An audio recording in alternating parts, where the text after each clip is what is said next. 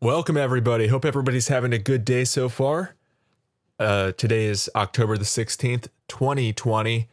You may have already seen this. I covered it a bit, although I wanted to have a more focused stream on it with audience participation in this episode. And uh, we will save some of the audience participation for, you know, the extended version on other platforms. But uh, for the YouTube uh, portion, I've got to be uh, squeaky clean apparently, and I'm gonna show you why that's the case. Uh, oh, okay. I was thinking I had to swap out the the thumbnail, but that thumbnail from yesterday is pretty good. But I'll bring in today's thumbnail as well.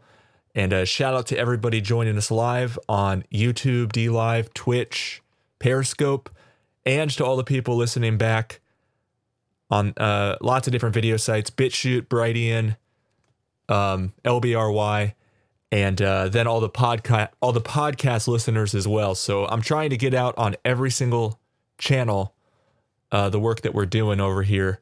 And uh, let me just find this image, and then we'll get started. Here we go. Perfect. All right, so here's the screen. Uh, this is what Reuters put out yesterday, October the 15th. YouTube bans conspiracy theory content targeting individuals or groups. Now, in a bizarrely short story, they just say that um, YouTube has come out yesterday uh, and announced that they are banning content that targets an individual or a group using conspiracy theories, such as QAnon or Pizzagate. So, conspiracy theories such as QAnon or Pizzagate so are these just some examples of of the types of conspiracy theories that they're going after in the in the future? I mean there there are some I mean if somebody told me conspiracy theories like QAnon or Pizzagate, if I trusted them as a person, um, I would be like, okay, I know what you're talking about. I don't think they should be banned, but uh, we can at least discuss those those theories because you know there is some overlap between QAnon and Pizzagate, um, as opposed to say the moon mission hoax or some some other theories. Um, but I don't trust YouTube and I don't trust their PR teams. So when they come out and they say conspiracy theories such as QAnon or Pizzagate, I'm like, oh shoot. So anything that questions the establishment is on the chopping block. And uh, we've already seen them push authoritative content when people are looking for information. They they come out and say that they brag about it. They brag about how they've reduced um, people watching what they call controversial content, which is uh which was the reason I was cited with it being demonetized a few months back. I think it was like 3 months ago I've been completely demonetized on YouTube. They said harmful content um what what did I just say? They they had another phrase for it, harmful and uh what they're using now is they're calling it bullying. They're saying everybody is uh, a bully and bullying's not allowed. So it's just bizarre. I, want to make one connection or one correction. I can't even say the word right. It's funny. Um, I said yesterday that there was this pattern between most of the people that were censored. They they were being QAnon and Trump, uh, heavy Trump supporters, but and, and also like people looking into uh, you know pedophilia rings and stuff. People just like conspiracy theorizing in, in that type of uh, realm. But uh, I, I want to clarify that World Alternative Media is uh, not like a, a QAnon uh, channel at all. So uh, this was one that I think was a huge loss to the community. World Alternative Media is Josh Sigurdson's channel and his uh, his organization. Uh, they do great work. Like the last video they did was this awesome look at a, a mega city, ancient Roman mega city in Montenegro. Uh, and he went and he filmed it and he reported on it, brought us the history, the traveling, and uh, it, it's so crazy to see now them uh, come after this type of content. And uh, he he he thinks it's because they say, well, this is what they told him, um, or this is what he says they told him. They say that it's because he harassed Hollywood too much. And they say, well, I'll, I'll just let him explain. Show you this post I made on Flote that explains it a little bit. I said, so I just got word as to why World Alternative Media was banned from YouTube. They claimed I was bullying for making the following statement in a video I did on Hollywood going bankrupt and wanted a bailout. And I quote, Hollywood celebrities are aristocratic and talk down to the average person from their mansions. That's considered bullying? They're public figures. So this is just a slap in the face of all reasonable human beings that didn't fall down some crazy SJW censorship rabbit hole in the last couple years. There's no controversy to what I said.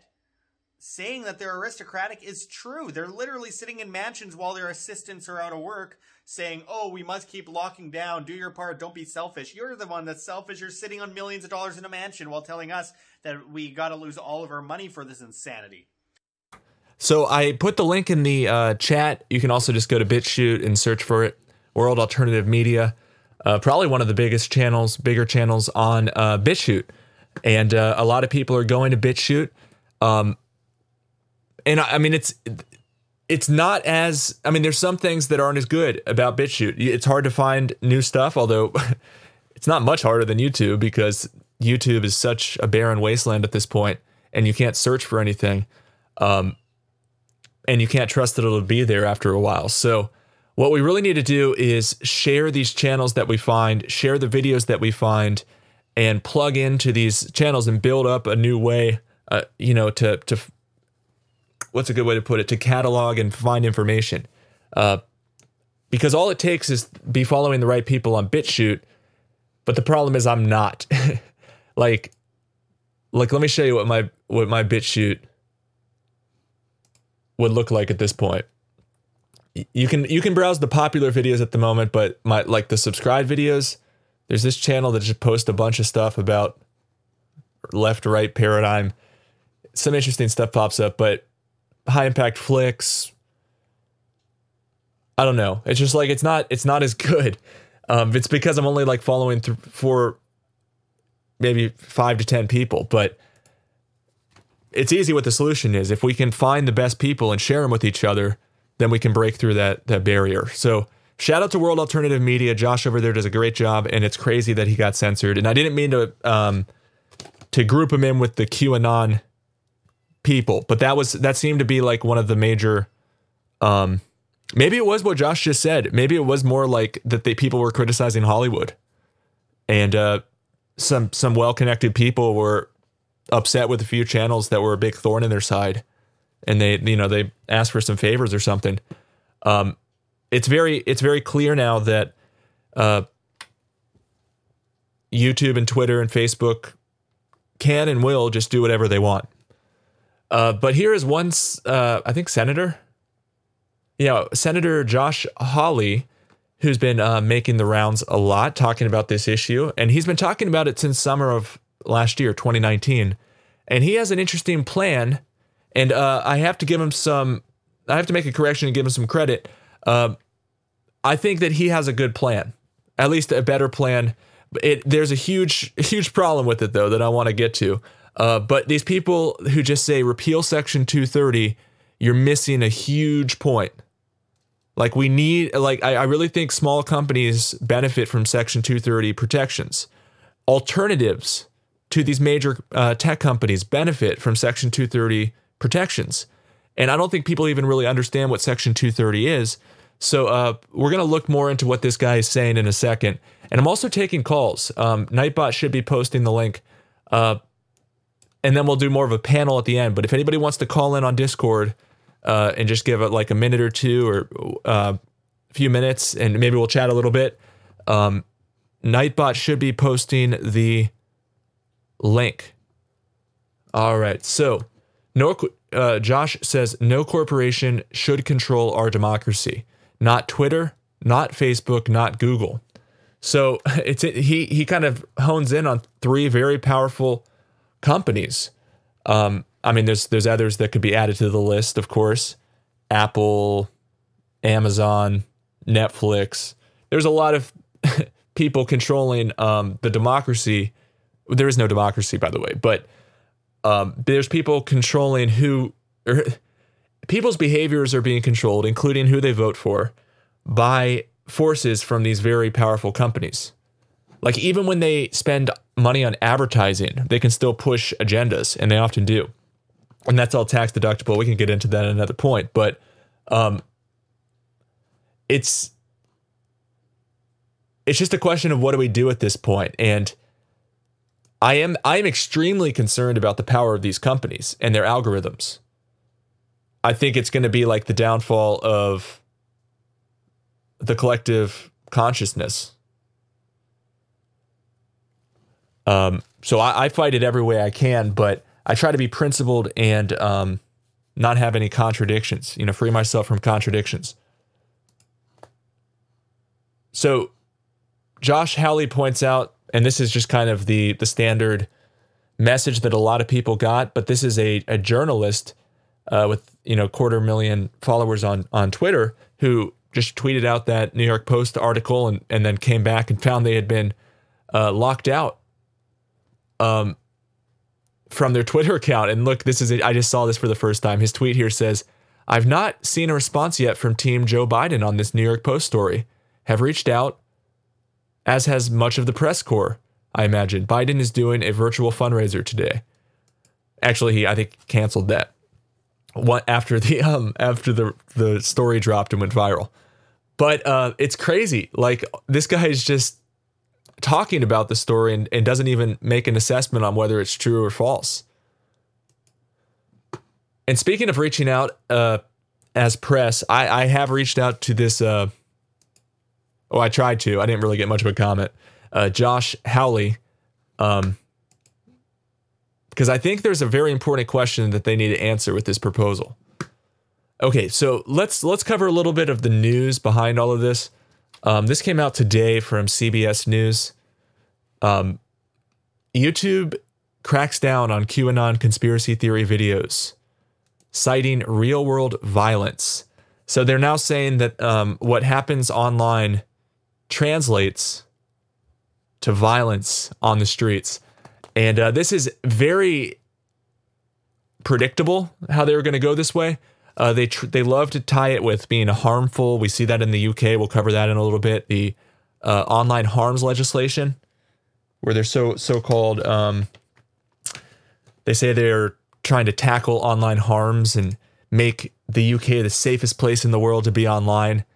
Remember, the safest place in the world is inside of a solitary confinement on suicide watch right? But none of us really want to be there. Like there's a level of safety that it's just like, well, if we don't have any freedom, give me death, right? That's how I feel anyway. So let's see how CBS News breaks this down. They say YouTube is cracking down on QAnon, Pizzagate, and other conspiracy theory content. See, here again, other conspiracy theory content. That's the same thing the Reuters um, said conspiracy theories such as QAnon or Pizzagate. And uh, yeah, I, I'm not the type of guy who goes around watching Pizzagate videos or, or QAnon stuff. I have looked into it because I look into everything, or I, I pride myself on trying to uh, do triage situations on all the the different things people are talking about and prioritize the relevant, most important topics. Um, so I would I would be remiss if I didn't look into it. And there is some stuff in there that I think is very concerning evidence. And then people just want to make it a, a you know, they, people want to obsess about it and, and really do deep dives. And I'm not going to knock them for it. I'm not going to ban them for it, but um, YouTube apparently is. Now, I don't know what these people put out. I can't stand by what they're putting out. Um, I, have I've seen a lot of people make a lot of mistakes in, in work they publish, content they publish, where they'll just say things they can't prove. Um, make uh, what's the term defamatory uh, comments and uh, about somebody. And i think people need to be careful but maybe these people were careful. Like uh, it's just it seems like a lot of people were deleted all at once which means here's here's what i want how i want to put it. Since all these people were deleted at once i think it shows that youtube just moved the the goalpost. Or not the, what's a good they they changed the rules on us, right? A bunch of people just fell off the cliff because they changed the rules and all those people aren't just borderline anymore. They are um, now intolerable, undesirable content. Let me show you uh, the four R's of responsibility from YouTube. I think that uh, this is like one of the most telling things they've put out in, a, in their official blog, September 3rd, 2019. The four R's are remove, raise, reward, and reduce, which you know contradict each other. So you need to hear what the other what the other words are. Uh, remove content that violates our policy as quickly as possible. Uh, reduce the spread of content that that brushes right up against our policy line. So that's what that's the term I wanted to to find here. Policy line. So what we saw is their policy line just shifted. And this policy line is going to keep shifting and shifting and shifting and shifting in, in one direction and uh, towards the establishment and, and parts of the establishment because it's not all like one monolith cohesive unit uh, but I, I, use the term for you know simplicity so i can summarize what i'm you know my more complex thoughts in a single word but i think you guys can roll with what i'm saying. So let's keep going back through this uh, article here. Um, they say content quote has been used to justify real world violence against groups or individuals. So I, I think maybe their argument i'm maybe i'm giving them too much uh, benefit of the doubt but they're saying this information is not just incorrect but it, it drives people to be so outraged at this you know fake information that they actually will do something crazy.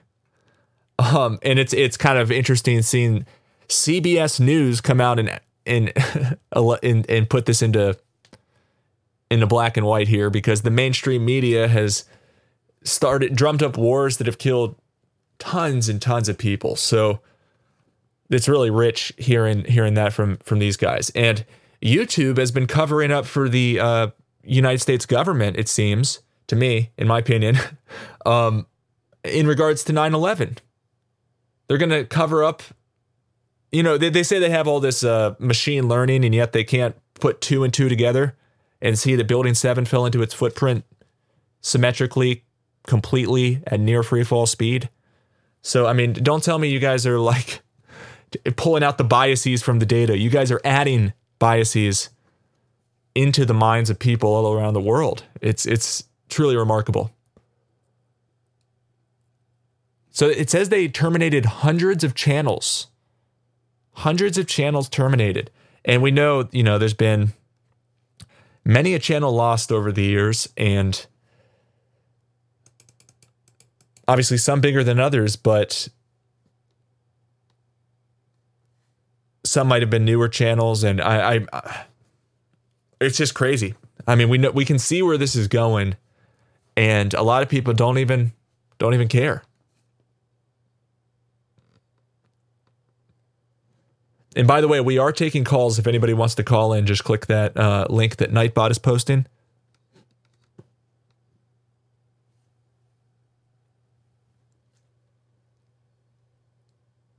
So remember, Twitter had already announced a plan to remove QAnon content, and they they executed at least part of it. And uh, what's scary is every time these companies do one of these big purges, is they say, "Oh yeah, well, just wait. This next week, we're going to delete a lot more. This is just, you know, we're just starting. And uh, I think that creates a huge chilling effect. It's not just like, oh, well, those people, you know, broke the rules. It's like, yeah, we're going to keep doing this. And I wouldn't be hashtag QAnon. And, you know, that, that's basically what they're putting out there. Like, don't hashtag QAnon for a bit because we're going to get you next. It, it's crazy to me.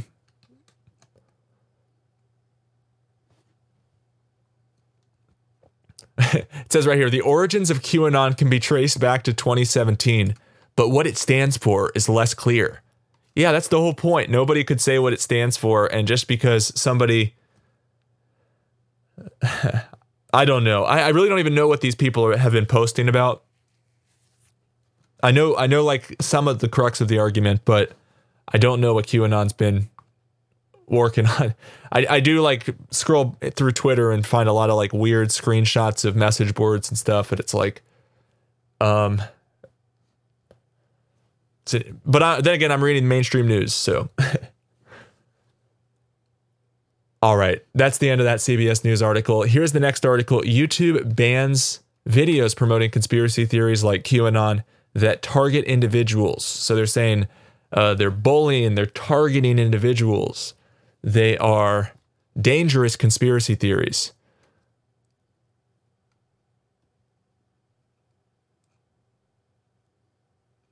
Oh yeah, that was that was what I was looking for. Uh, that's what they said in my YouTube uh, demonetization. They said uh, this is controversial and harmful.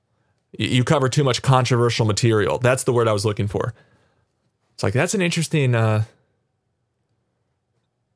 an interesting thing to knock. It's like, isn't that where we should go have conversations about, you know, con- or controversial topics? I think that's what we need to be discussing. If it's not controversial, it's kind of been settled, right?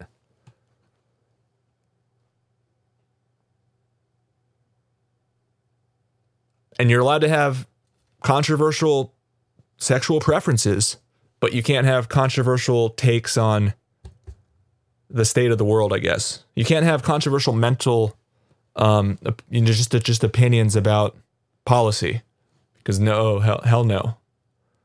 All right, this is basically just a rehashing of the same article. We have a, a number of articles. I wanted to make this episode focused on conspir on the uh, purging of conspiracy theories so-called conspiracy theories. I know it's kind of a a pejorative a lot of times.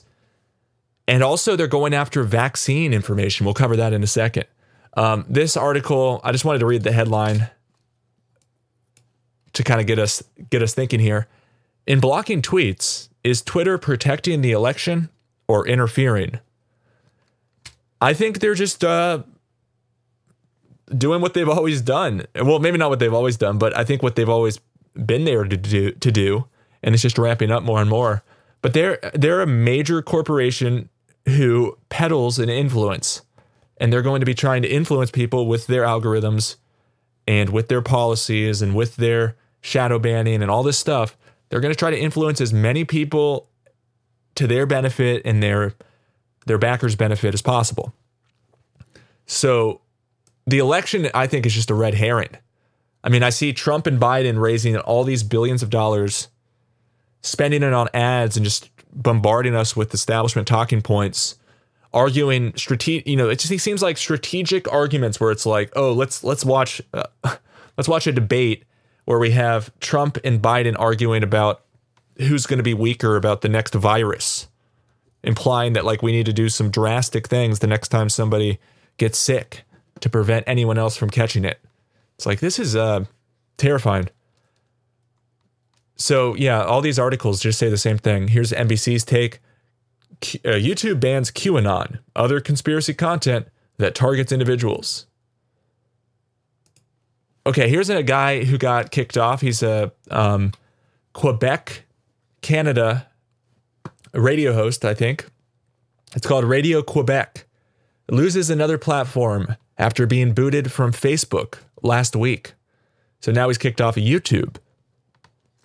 Quebec's best known conspiracy theorist, Alexis Cossette Trudel, lost another media platform on Thursday when YouTube shut down his account, which had more than 120,000 subscribers, for, quote, repeatedly violating our community guidelines regarding COVID 19 misinformation.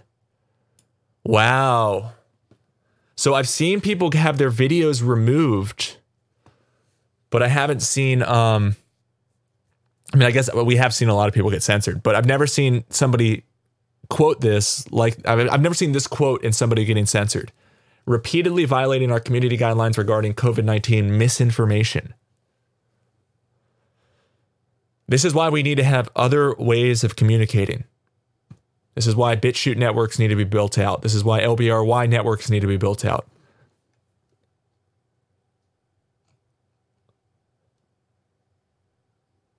YouTube said Thursday it too is taking measures to keep QAnon content off its platform. It announced that it would remove videos that target, quote, an individual or group with conspiracy theories that have been used to justify real world violence. So, wait, wait, wait if anybody uses something to commit real world violence, then anybody in that group is going to get banned who also thinks something that that random person used to justify real world violence. Okay. Because I feel like this could be used against somebody with the false flag attack. And it probably already has, right? I mean, uh, just think about how easy it would be to to target another group and put out your manifesto and be like, I did this because um, I've been watching a lot of liberal content on the internet and uh, and these anarchists are just awful. What? So YouTube's going to delete all the liberals because somebody used it to justify violence? I really doubt it. It's like we know what this really is. Like, uh, you know, I, have probably made a mistake, made the mistake the beginning of this stream and reading their PR talking points where they say, "Oh, we're banning QAnon and other conspiracy content that targets individuals." No, this is just what they're saying to sell it to the the press and to the the people who are still in the matrix, people still asleep in their cradles. So they're gunning for people and they're making the decision who lives, who dies. And uh, oh, that's another thing I wanted to talk about. So, World Health Organization has uh, been talking about something they call an infodemic. And an infodemic, um, they say, is an oversaturation of information, both true and false. And people aren't trusting authority enough, and people are being confused and uh, scammed and frauded and hurt and killed because misinformation is spreading like a virus, right? so they're drawing this connection between misinformation, which some people think is the truth, and virus. So I think that's a very interesting connection. So in that context, um, what is shadow banning? Well, shadow banning is isolation or quarantine, right? They're saying, okay, let's take this person and put them off somewhere where they can't infect anybody else. And shadow banning is actually a really effective way of doing that because the person doesn't know they're not having an effect, or they, I guess, uh, eventually are conditioned and become helpless. But yeah, basically, shadow banning is a quarantine. So, what is a banning? Well, a banning is a killing. It's um, death to that person in the network. So this would be like this would be like killing people who catch COVID. It's like, oh, you caught COVID, we're just gonna kill you. Um, purges are mass murder events, genocide actually, because it's it's going after a certain strain of thought. And uh, these algorithms and these social sites are basically just administering everybody vaccines against this quote unquote misinformation via the light and the sound that they get these computer monitors and speakers to put out. So I just think it's interesting that there is such a connection between how information spreads and how a virus spreads. And I don't think that that's a coincidence. Um, I, I kind of see a lot of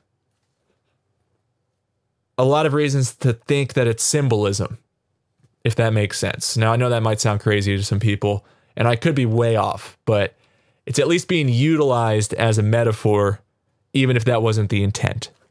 All right, so this article brought up a good point that Twitter and Facebook kind of led the way with banning banning uh, QAnon stuff, and then YouTube is following in their footsteps. Now, why is this? Is this just because somehow the media turned? Because okay, this is kind of interesting. Like, how does an how do all these three major companies turn on an idea that they know nothing about. Well, one way that it could happen is, well, I, I think I kind of know how it happens. um, but I'm just trying to think of all these different moving parts in these different institutions. You have the the media, which is one authority, right? If the new, if the press covers something, people point at the New York Times and say, "Hey, look, that's an authoritative outlet. Let me appeal to that and use that as proof." Um, then they also have the government. Remember, the government came out, the House of Representatives uh, put out a what's it called, a, a, statement or something. They voted on it though, and only like a couple people voted no. And and the vote was to condemn QAnon and associated conspiracy theories. So like, why do we see these talking points come through all these different people? We we see it come through YouTube, Twitter, Facebook, the de- the Democrats and the, and the Republicans in the House of Representatives. Um, we see it coming out on New York Times, CBS News, NBC News. It's like, isn't it interesting? It's like the same thing that happened with 9 11. just like they all started saying the exact same thing, and it was like we were in some episode of. It still is like we're in um, the Twilight Zone, where we're ta- we're looking at these people, and all of them are honestly saying like that people with box cutters took down the the towers, and somehow Building Seven just collapsed on itself because of fires, and uh, there was definitely a plane at the Pentagon, even though there was no no debris. It's just like a weird episode of the Twilight Zone, and then all the COVID stuff's a whole separate separate episode. All right, let's keep going here. Um, oh look, and more more evidence that they all kind of do the same thing. I don't know, I don't know why. I mean, maybe they'll say like we saw them, and we thought that they were so courageous to ban Holocaust denial posts, and we said, you know, we want to we want to be like them. We know. I, I don't know. Like, why do they always do the same things in um in waves like this? So Twitter will ban Holocaust denial posts following Facebook. Facebook implemented the policy on Monday. And uh, Facebook also said something about like misrepresenting the Holocaust too. Like not just denying it, but it's like misrepresenting it. So like is is a, asking a question or saying you don't know is that misrepresenting it? We have to say exactly what they want us to say. And people might be like reading between the lines and thinking I'm trying to make some point about the Holocaust. I'm really not. I'm, I'm just looking at this as like one of those examples that they can sell to their teams and say, we need to censor this. Let's create a way that we can censor this type of content. And here's the here's the kicker though. They don't want to just delete the Holocaust content. They also want to have a, a list where they can just add whatever they want right underneath Holocaust. They can be like, uh, let's, oh, QAnon. Okay, what else? Uh, moon landing uh, conspiracy theories. What else? You know, they can just start tacking more and more things onto the list. And uh, there's this article that I think really jumps out at me uh, that YouTube put out on their blog, and it was um, improving our work to improve recommendations or something. Continuing our work to improve recommendations on YouTube. And he, here's their classic line. Remember when this was the big the big uh betrayal back in the day? They just betray us over and over again. It's like every 2 months we become acclimated to the new the new world and then they betray us again. But they came out and they actually tried to sell this like they always do, like it's a good thing. No apologies. No thank yous to the people they're they're booting. Um, so it says right here, we'll we'll continue that work this year, including ta- including taking a closer look at how we can reduce the spread of content that comes close to, but doesn't quite cross the line of violating our community guidelines. To that end, we'll begin reducing recommendations of borderline content and content that could misinform users in harmful ways. This is the kicker, such as such as videos promoting a phony miracle cure for a serious illness, huh? And this came out back in 2019. What did they know that we didn't know? How did did they know that COVID was on the horizon? Um claiming the earth is flat or making blatantly false claims about historical events like 9/11. So like I'm pretty sure they I don't know. Maybe they they went after the Holocaust thing first, but um, I I remember this being like the first three conspiracy theories they they came gunning for, or they they they came for. It's like okay, alternate medicine, alternate cosmology. People who disagree with the official narrative of history, and look how it, it says right here, very lawyerly. Um, historical events like 9/11. Like 9/11, what does that mean? It was something that you guys are all lying about? Is that are those the events that you're talking about? like what what are historical events like 9/11? And why did you say it like that? All right, moving on. Um, Washington Post won't let me read their article, but I can see the the headline and the subtext here. Let me take a sip real quick of coffee. All right. Trump's reshared tweets help shield him from Twitter's bans. Trump's reshared tweets shield him from being banned, is what they're saying. So now they want people to be held accountable, I guess, for retweeting stuff. And they're just using the Trump, they're using Trump because he's the the villain in a lot of people's minds. And people, if they see some blood, they'll go for it. They'll go for the throat. And it, it, people are so suggestible. All it takes is like Washington Post to kind of float this idea around them. Before they know it, they'll be like coming out to their friends and being like, we really need to make laws that prevent people from retweeting too, because if you don't say in the in the text of your tweet, this is ridiculous and this is totally wrong, uh, you you can't just publish other stuff, other other people's stuff. So it's just insane, and and we know what stuff they're gonna say you can't retweet, and we know like we've seen with the YouTube policy line, all of the policy lines across these different companies are just gonna keep getting more more Orwellian so it says here President Trump regularly shares content from his campaign on Twitter without using the common retweet or quote retweet. Um,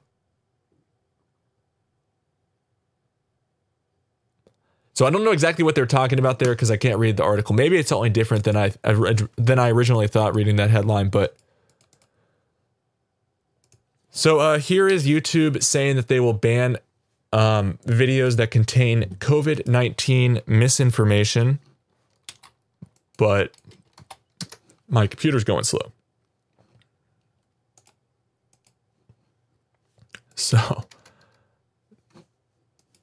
I might have to move on. Oh, no, here we go. YouTube bans videos with COVID 19 vaccine misinformation. This is a PC Magazine article. Videos that claim a COVID 19 vaccine will kill people or cause infertility or result in vaccine takers getting microchipped will all get removed. Look at that. Um, oh, we have somebody in the waiting room.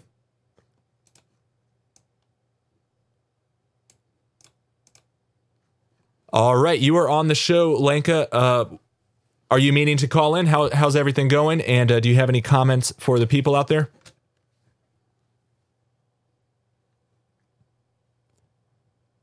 Yeah, we can hear you, Lenka. Uh, are you there? All right. I'm going to uh, assume that that is a misdial since I'm sharing the link out there in the chat. Um, so this is interesting now. So I've been covering vaccines for months and months and months. I don't say things like like what it says here. If you can read it, I don't want to like trigger any algorithms, but it's a possibility. It's a possibility people can get hurt if you don't test the product. So I, I try to be very, um, very accurate with what I say and never say anything I can't prove. But I think it's quite clear that this guy right here, Michael Cannon, or maybe I shouldn't blame the messenger, right? Let's say YouTube. How can YouTube know that it's not going to cause infertility? Let's take an example. How how do they know that uh, people are still as fertile as when they took it? Are they even testing for fertility in these trials? Are they even following people for, for a long time? I don't think so. Uh, I uh, for, for one, they tell women who are pregnant they can't be in the trials. Only very healthy people who um, are not sexually active or or actually like child rearing, I should say, um, are allowed to be in these trials. And they test for a few months. They're going to roll this thing out. It's it's a lunacy.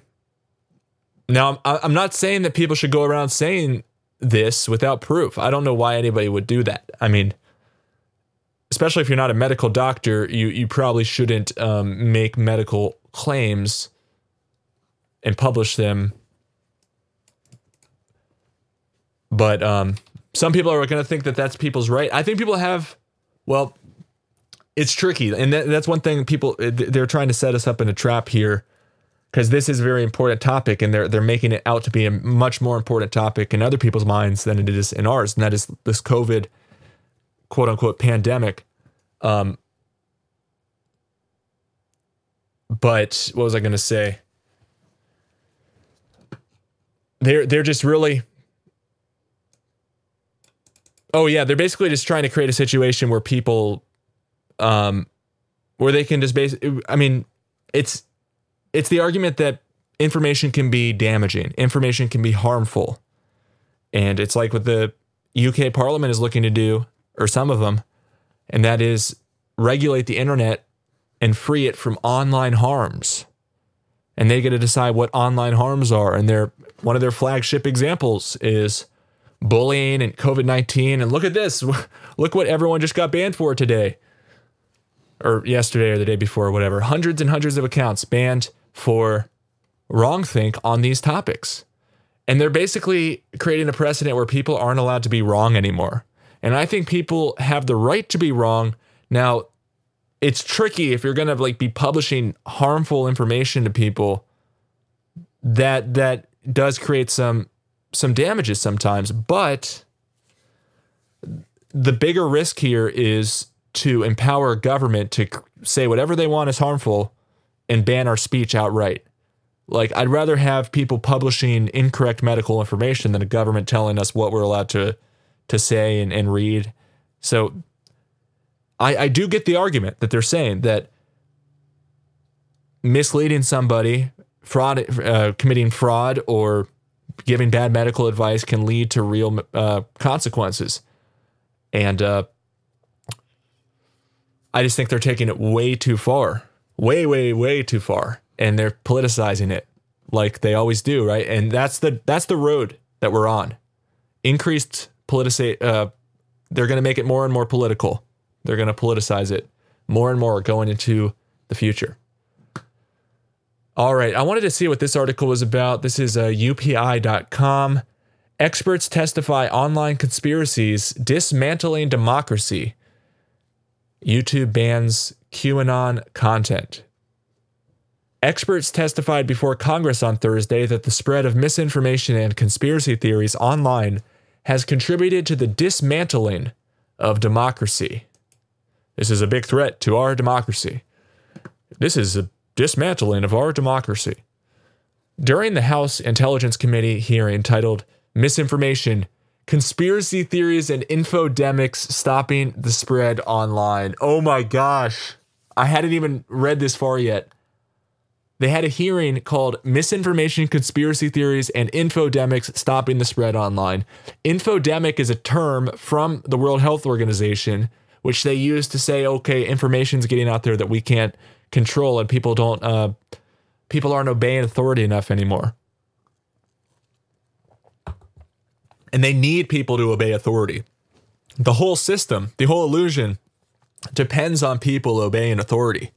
If if people stopped obey, obeying authority or saying, no, that person's not my authority, my authority is God, or my authority is uh, my family, or whatever, then um their whole their whole house of cards would would collapse, I would think. But stopping the spread online, look at that. Stopping the spread online, which which has a couple of, of ways to interpret it.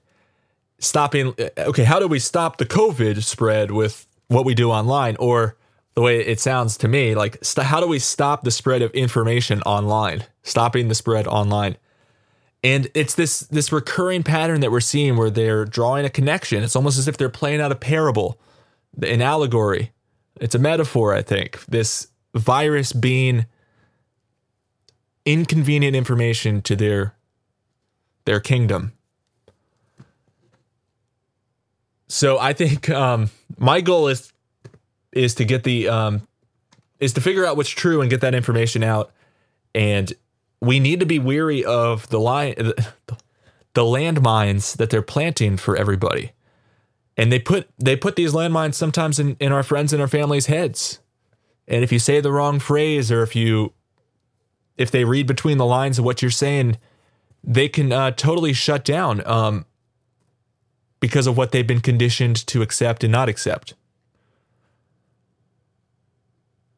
And uh, one one thing that I read the other day, I have it right here. I, I, I keep coming back to this.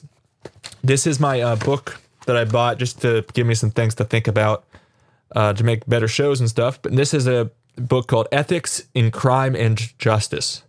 Because I think morality is actually a very difficult subject. Um, I haven't been convinced by anything. Somebody saying it's in the Bible doesn't do it for me. It's like then you got to you have to prove that God wants me to do that, and I, I I think that's a very dangerous thing. Is like listening to other people about God, and I know we don't have many other options other than trying to discern reality for ourselves. But here here's what this book says. Long story short, um, this is what this story the book says about how uh, morality is acquired. Um, it says all humans are shaped by the world around them and form completely subjective opinions about morality and ethics. Uh, th- this learning can take place through modeling or by reinforcement.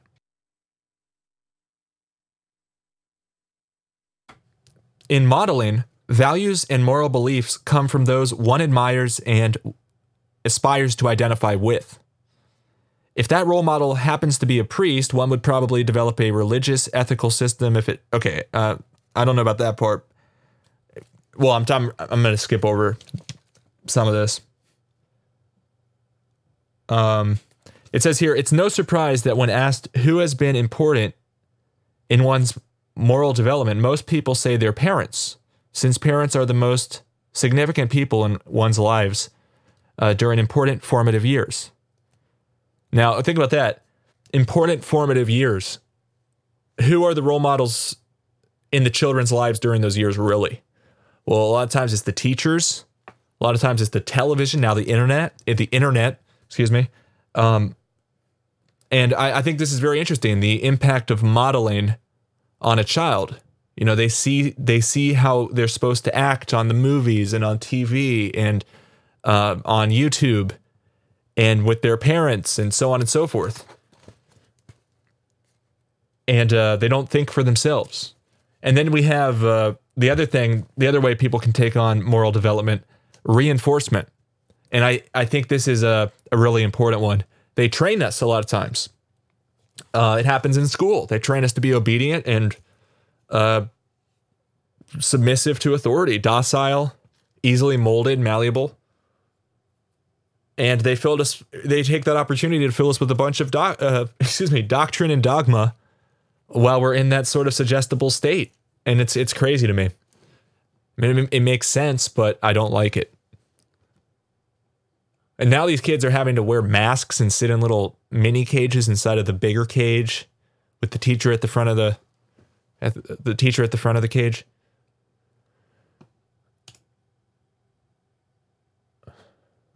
So the Wilson Center disinformation fellow Nina Jankowicz in front of Congress testified, quote, this is a threat. oh, there's the threat again. This is a threat to our democracy. I wonder if she just watches a lot of TV or if she's, you know, in on the the talking point memos.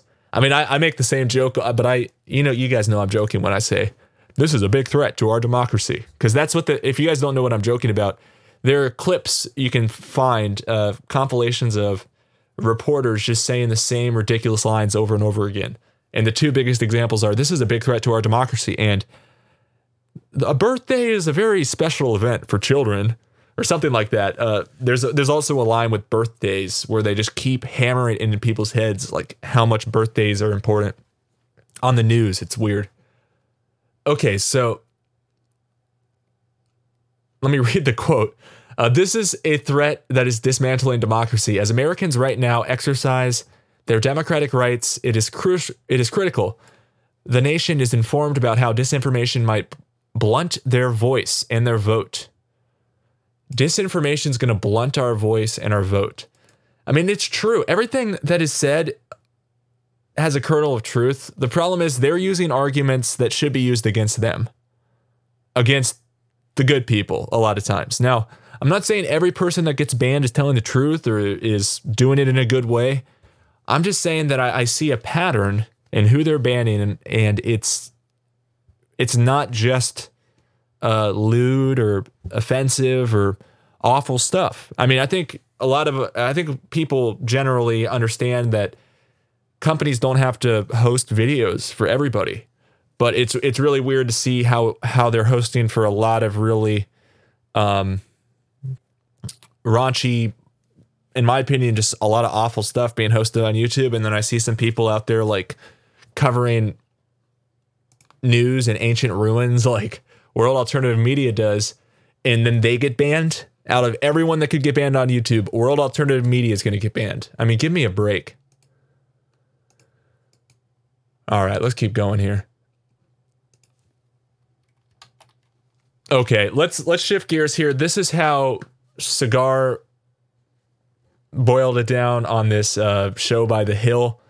Um, I just think this is funny the way he spins it and tries to separate progressives from establishment Democrats. So this guy is like a, a talking head for uh, the Democrat side of things or progressive side of things, I would say.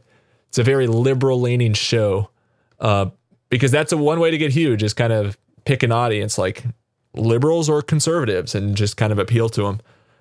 And it seems like The Hill kind of appeals more to progressives and younger people. But listen to how he brings up the Hunter, um, Hunter Biden email scandal being censored on multiple different sites. And then I kind of want to talk about some other things, just kind of spinning off of what he says here. So let's watch this at uh, 1.25 speed. Never stays in one lane. Today it was the New York Post story about Hunter Biden. But envision this scenario. An establishment Democrat is running against a progressive. Leaked emails show the establishment Dem coordinating with corporate lobbyists. And then that establishment Dem gets Twitter or Facebook to ban the story, to ban even a progressive Democrat from trying to fundraise off of it.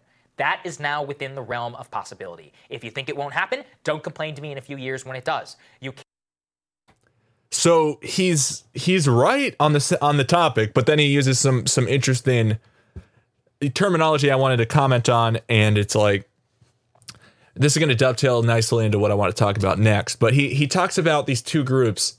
He's like, just imagine there's a progressive running against an establishment Democrat, and the progressive wants to do, or then the Demo, the establishment Democrat has some dirt come out, and the progressive, and all the progressives get censored or something. It's like, okay, yeah, I, I kind of see your point, except for who are we calling progressives here? are these like the social uh, or the democratic socialists? Um, what exactly are progressives? That was my first question that I wanted to uh, to dive into here. Let's see how Wikipedia defines progressivism. Uh, progressivism is a, f- a political philosophy in support of social reform. So change, right? We need to change society. Okay, what in which direction. They say, based on the idea of progress. Oh, the idea of progress. See, that's what I, I hate about this word. It's like, it inherently like looks at one political ideology as like they're they're doing great, they're progressing. Because who doesn't like progress, right? Uh, everyone wants to progress. Everyone wants to succeed.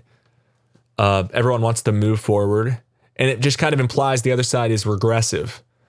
But it's like it's such a backhanded compliment. It's like uh, how Richard Dawkins wanted to call all of the atheists like him the brights.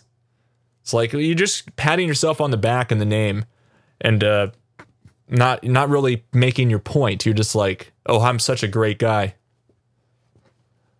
Um, so they're saying that inv- advancements in science, technology, economic development, and social organization are vital to the improvement of the human condition. um, through strengthening the basis of empirical knowledge as the foundation of society. Yeah, those those progressives really love empirical knowledge, right? So I, I, just hate these terms, and then so they can label whoever they want to win uh, the progressives, right? Oh, look, he's the progressive candidate. It's just like uh, good press to be called the progressive candidate. And then we have the other term they like to throw around, far right. So if you get labeled far right, it doesn't mean anything specific about your policy. It's just a, a dog whistle to get everybody to attack you.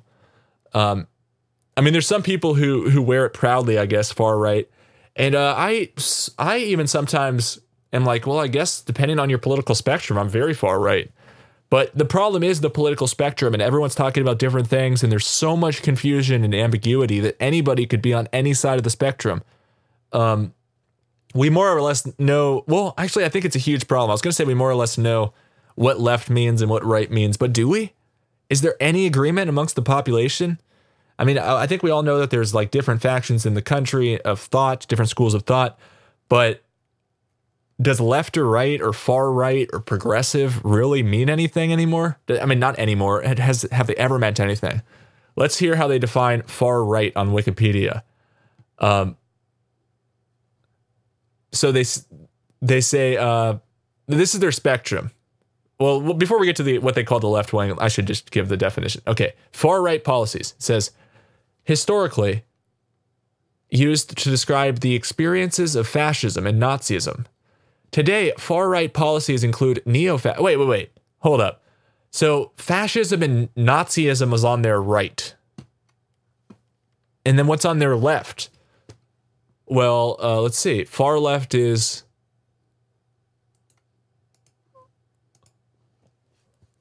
Um, policy. Okay. There's different definitions of the far left, it says here. Did they say that for far right? No. Nope, they don't say it for far right. Far left, they're like, oh man, there's different ways. It's very nuanced. We need to look at this. Uh, the the term far left has been associated with some forms of anarchism and communism. Then why do they never call? They I've never heard them call an anarchist a far left person, unless they're like Antifa or something, and they're not really anarchists.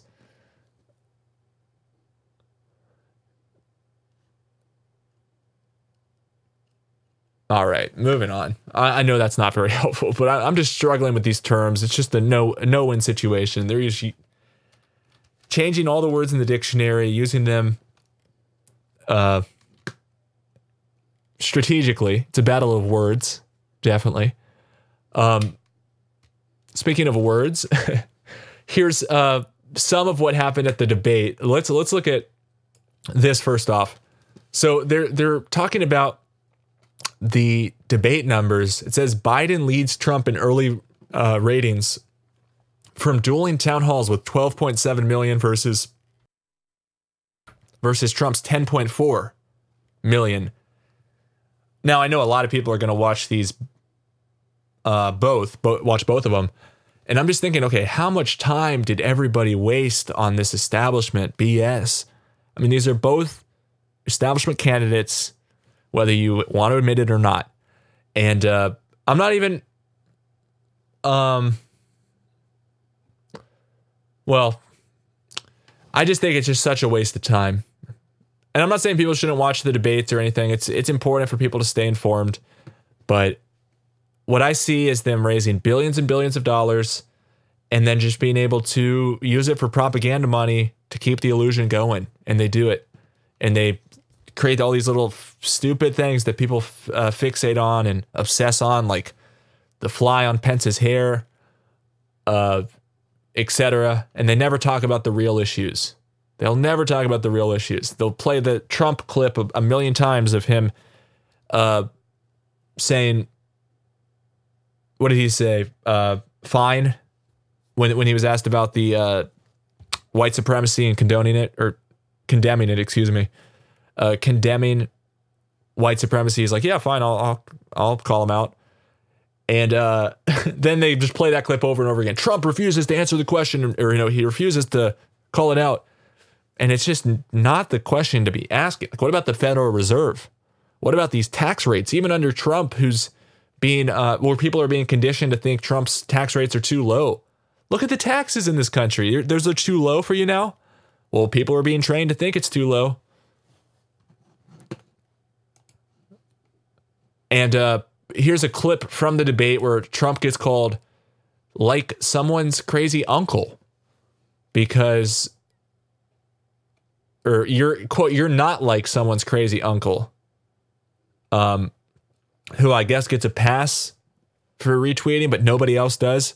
So people can't even like retweet stuff let's let's see this exchange Just this week, you retweeted to your 87 million followers a conspiracy theory that Joe Biden orchestrated to have SEAL Team 6, the Navy SEAL Team 6, killed to cover up the, the fake death of bin Laden. Now, why would you send a lie I like that nothing to your about followers? it. You Can I- retweeted That was a retweet. That was a an opinion of somebody, But- and that was a retweet. I'll put it out there. People can I decide don't for get themselves. that. I You're don't the take a position. You're not like like someone's crazy uncle who No, can no, just retweet no. whatever.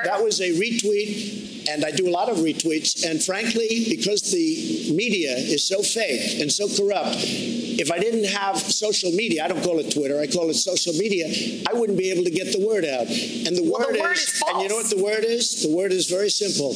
We're building our country stronger and better than it's ever been before. Let's So I, I just think these are very strategic movements that they that they put out there, and I think that this is you know creating this world because we've already seen uh, with with Twitter they said okay with certain content on our site we are going to not let people just retweet it. We're going to make them put their own comment on it. And it's only on the tweets they don't like. And uh, specifically, at least in this first rollout, pilot phase, as I, as I would call it, um, they're going to focus on election interference stuff or, or things that might influence the election. But did, they basically want to make people pick a side. They can't just put it out there and say, hey, check this out. I mean, that's what retweet means to me. It's like there's a heart button. If I want to click the heart button, that means I, I like it or I love it or whatever their, their terminology is. Retweet means show everybody on my who's subscribed to me on Twitter this post. It doesn't mean you endorse it, but uh, now they want people to pick a side. So when you retweet something, they want you to have to say your thoughts on it. Um, so then later, if they if they want, they can be like, "Well, you you posted this and you said that you stand by it or whatever." You know, it's like I can see where this is going. But how do we stop it? So speaking of seeing where this is going, uh, way back in March 2019, we got a little glimpse of where it was going. A lot of this has come true. And this is one of their favorite talking points. And uh, let's let's just kind of remind ourselves before we dive into the Christchurch call here. Uh, let's look at what all these headlines were saying. YouTube cracks down on QAnon conspiracy theory videos citing real world violence. That was CBSNews.com. Uh, Reuters said um, that YouTube is banning conspiracy theories targeting individuals or groups.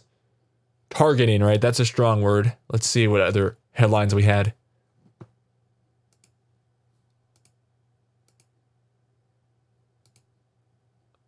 Okay, that's about it. So let's go back to where was it?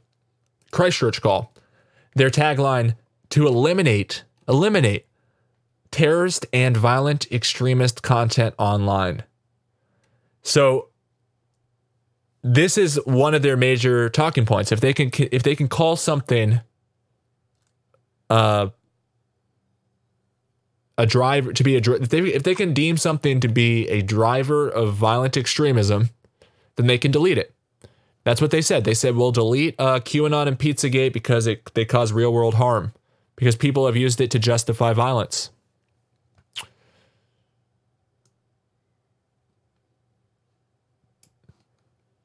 It's insane. So, um, I mean, talk about you, you want to talk about terrorism and violent extremist content? Why do all of these uh, U.S. senators and congressmen and presidents have tw- uh, Twitter accounts and Facebook accounts? I mean, talk about warmongers and mass murderers. All right. So here's the call. They they basically, uh, well, let me show you the the people who are on board with this. All of these major countries, very very powerful countries. The U.S. isn't on there, but most other major co- countries are. And then these online service providers, Amazon, Facebook, Google, Dailymotion, Microsoft, Twitter, YouTube, Line, Qwant, Qwant. This is the Christchurch call. They all came together and they basically said, we need to create a shared database of things that we want to ban on the terms that, or on the basis that they drive terrorism. And this system right here expansion and use of shared databases of hashes and URLs, and effective notice and takedown procedures. And they want to make other companies um, go along with this. And they picked a really weird font. What's up with these D's? And the R's. That's a weird font. Okay, sorry. Um, closing accounts were appropriate. It says, and they want to make other people.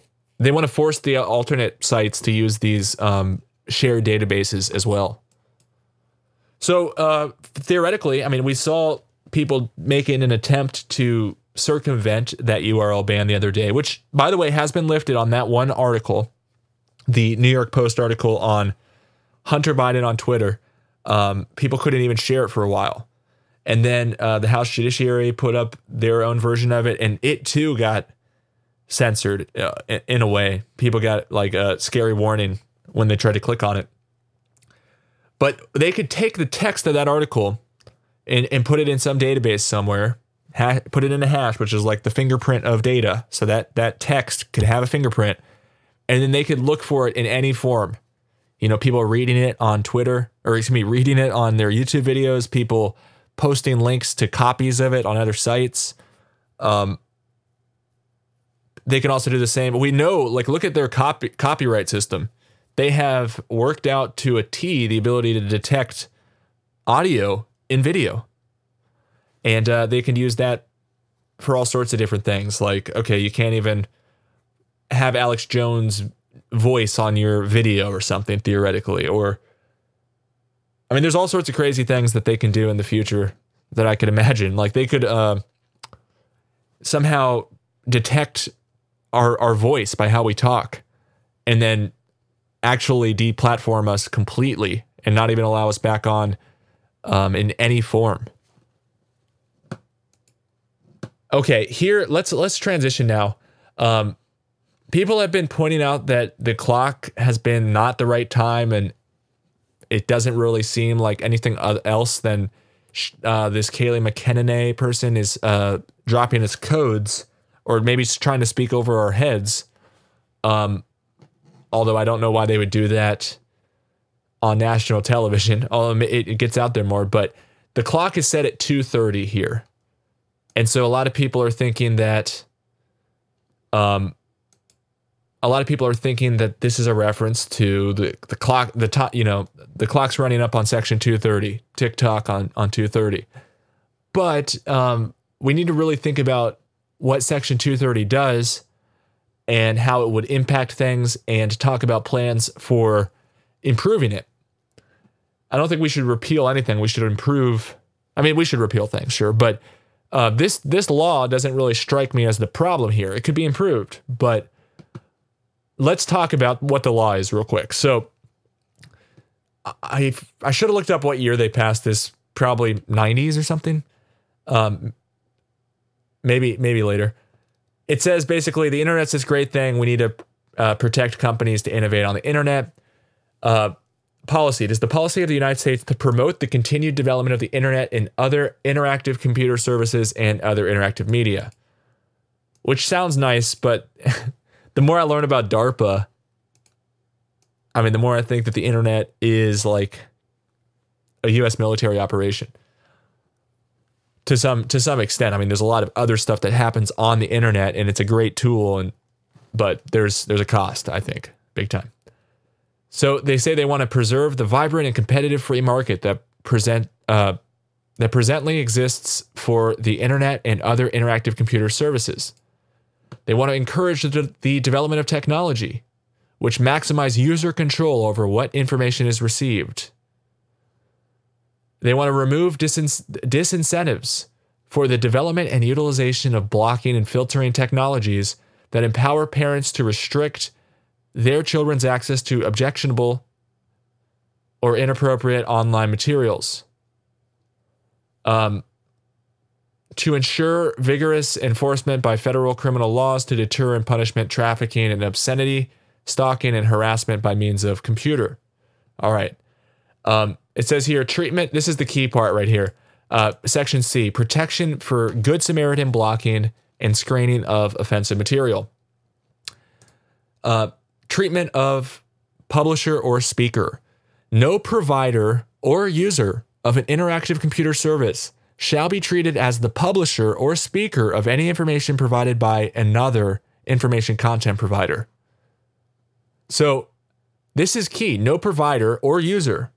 So the companies that run the show or run the platforms or the users who are chatting and making videos and doing live streams, and even like imagine a live stream with an open panel where you have different people calling in or a call in phone number. There's lots of different people putting information out there, and everybody is accountable for their own actions, and other people shouldn't be held as the publisher uh, or the speaker. Now, this is where it gets interesting civil liability.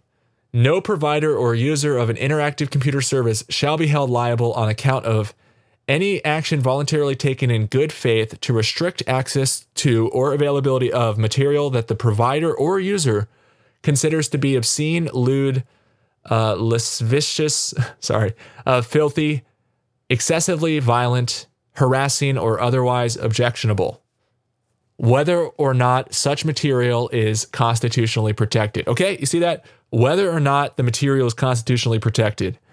So it's up to it's up to the provider as long as they're operating in good faith to restrict access to or availability of material. Um, also, the users can restrict access or availability of materials, so people can block each other, um, mute each other, uh, if they consider the other person to be obscene, lewd, filthy, violent, harassing, or otherwise objectionable. So the question is, are they operating in good faith? I think not really. Um, although I don't want to see them. Well, I, I don't want to say I don't want to see them get attacked, but I don't want to see the government become the regulator that's going to end up killing us all off in terms of this infodemic, right? Um, so I think that that's interesting, right? So they're talking about like, okay, for the most part, you're not going to be liable and you can make your own moderation decisions. You can delete what you want to delete. You can uh, host what people want to publish on you, and it's them who would have to get sued, not you. So this is great for the alter the alternate platforms that are trying to uh, seize this huge void which is caused by these rigged algorithms and how the social media companies are are just totally outright rigging everything in their own favor. Uh, so, B, it also says that no provider or user of an interactive uh, computer service shall be held liable on account of any action taken to enable or make available to information content providers or others the technical means to restrict access to material described in paragraph one. So, I guess that would kind of be like how we can ban people or block people, mute people, um, people can't be held liable for that either. Um, so let's look at what people are proposing because we're hearing people say repeal Section 230. That I think is is like way too far because we like the internet. The problem is that they're they're censoring too much, and this provides them protection for uh, what they call good Samaritan blocking. Um, and they say no, you guys are taking it too far so they, th- there's different discussions here, right? So what does this mean here that they have 2:30 on the clock? Uh, well, let me. I want to make out this point to all of you Republicans who are pushing to repeal Section 230. I want you to listen to this clip because you have a friend in uh, Sacha Baron Cohen in the ADL. It looks like. Listen to this.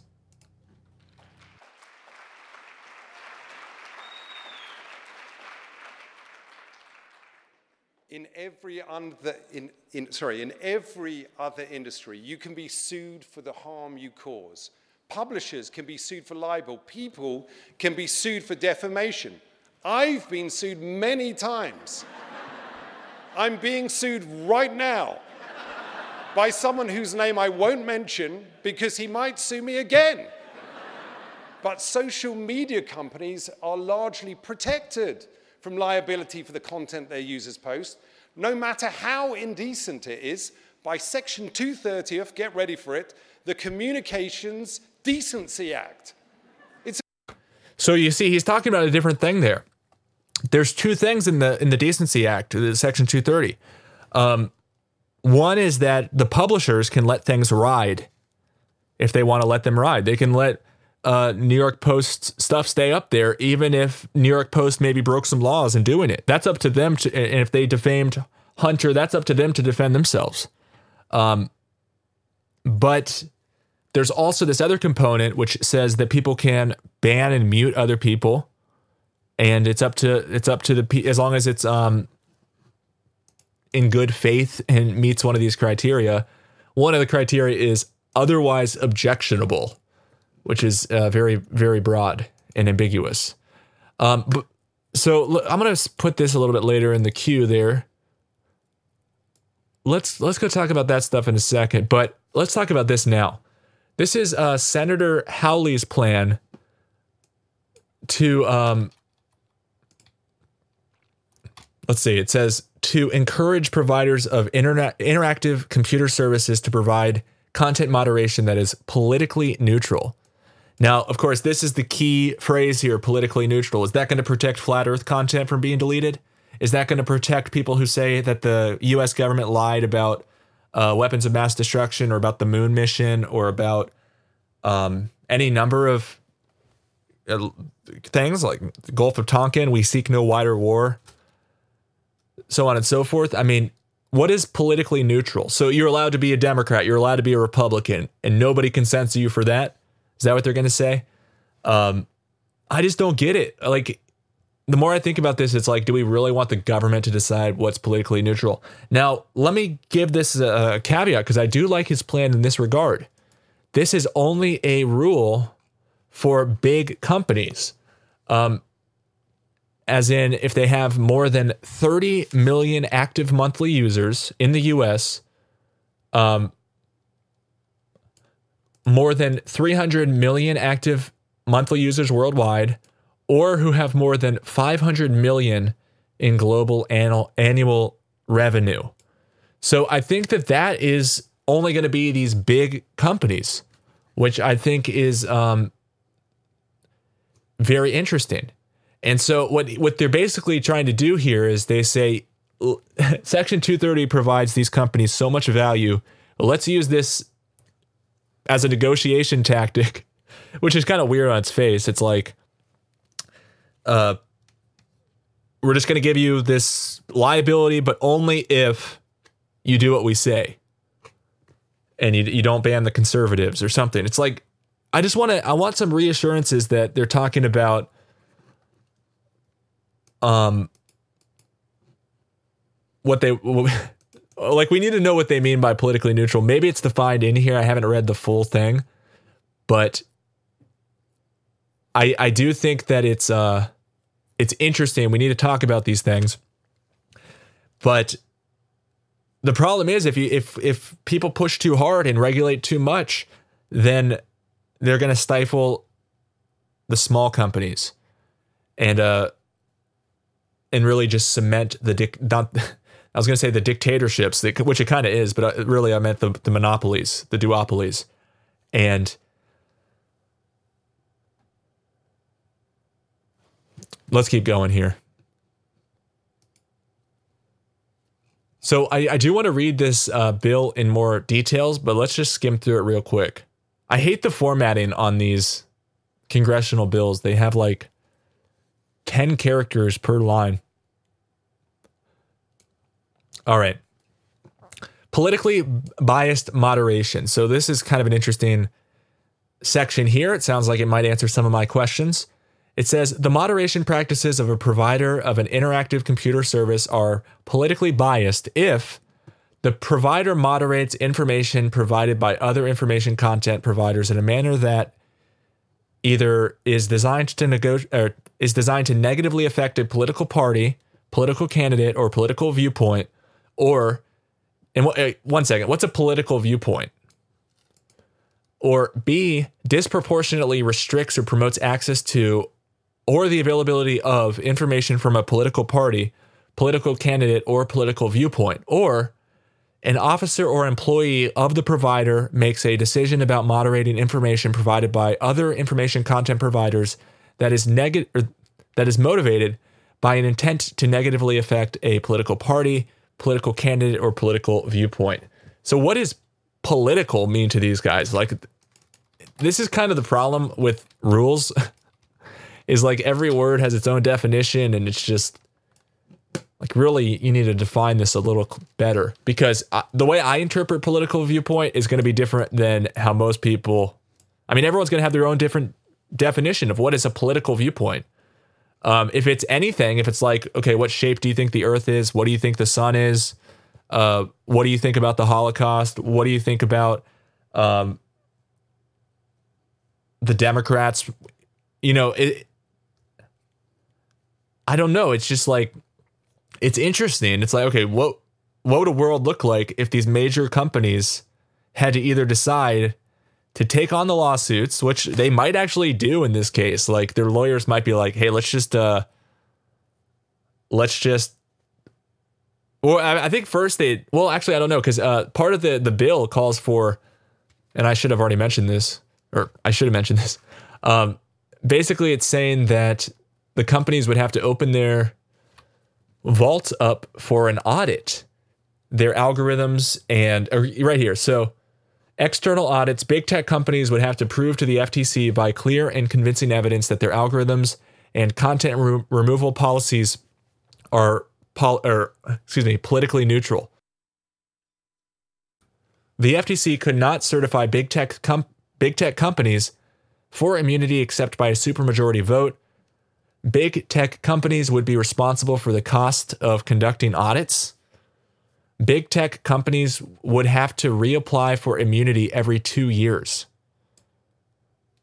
Um, preserves existing immunity for small and medium sized companies. I think that's really interesting, actually. Um, I really, I think it's an interesting. I, I would love to interview this this senator. I don't think it's going to happen.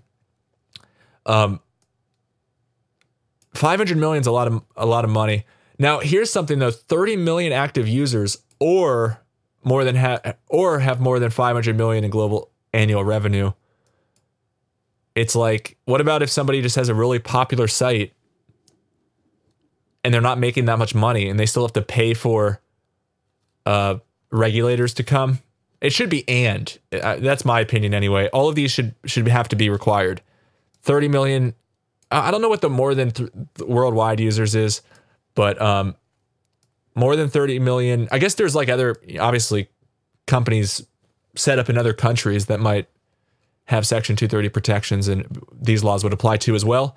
Uh, but I think you know 30 million active monthly users and more than 500 million in global revenue would be better. But just my thought. So, what do you guys think about this? If it disproportionately restricts or promotes access to information um, from a political party, political candidate, or political viewpoint. Like, what's a political viewpoint? Like, uh, I think my example about the the Earth and stuff is a bad one because that's more of like a. I mean, it's it's important, but it's more of like an opinion on the nature of reality, not how should policy be conducted.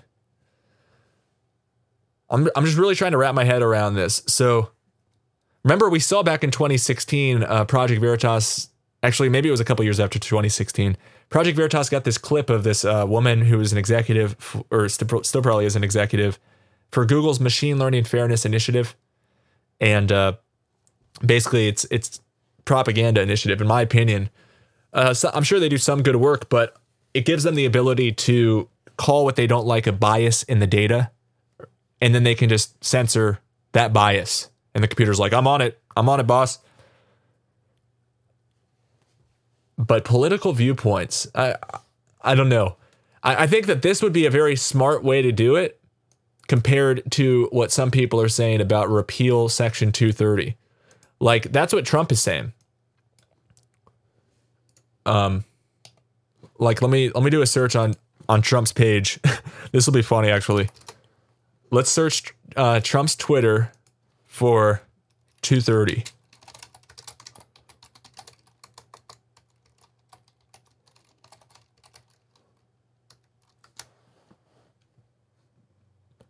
All right, here we go. This was uh oh wow, this is from yesterday. Let's listen. And if big tech persists in coordination with the mainstream media, we must immediately strip them of their Section 230 protection. Okay, it's very simple. Now, okay, with with uh, Hawley's Bill in mind, that seems like a smarter comment. If big tech is going to collude, let's listen to it one more time. Then we'll strip them of their Section 230 protections. That I, you know, I'm kind of on board with. Um, and I'm not one for regulation most of the time, but I, I really encourage people out there who do want to regulate the, the these major companies who I agree are ruining the world. Just be smart and, and precise in what you're calling for because we don't want to get swept up and like repeal some great protection that a lot of us have on the internet. We want to make sure that we hold the culprits, the criminals, the big companies that are screwing us accountable.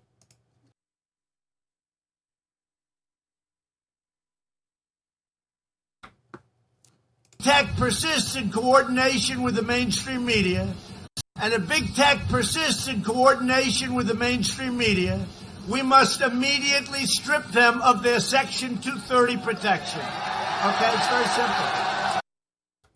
Now, it is interesting because, I mean, talk about collusion between the mainstream media.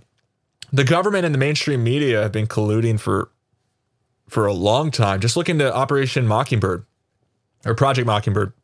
Um, the CIA's infiltration of mainstream press. I mean, they basically will all just cite each other's authority. It's a big um, round robin situation where they all point at somebody else and say, "Look, that guy said it was true, and he's the authority." And then that person points at somebody else and says, "Oh, I learned from over there." Like, uh, if you search New York Times and Building Seven, it's a good example. Let me pull that up. They're like, well, the NIST report says that, you know, it's fires.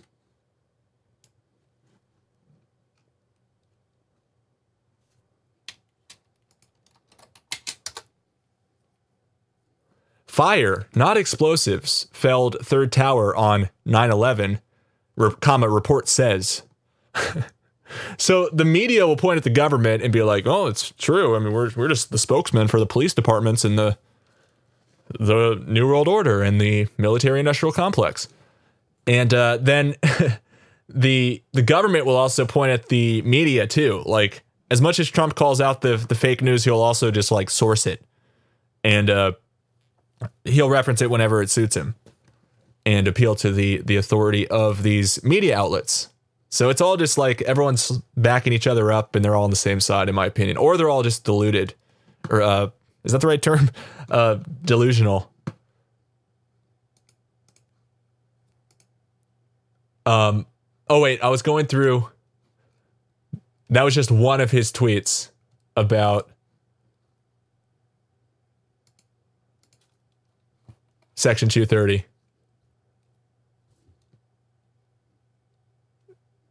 He says here, so terrible that Facebook and Twitter took down the story of smoking gun emails related to sleepy Joe Biden and his son Hunter in the New York Post. It is only the beginning for them. There is nothing worse than a corrupt politician. And then all caps with three exclamation points repeal Section 230. Now, here he's not talking about for big companies that are political. Like, you, I hope people see what I mean. Like, we we can't just be saying repeal Section 230 without actually having a plan, like with what to replace it with.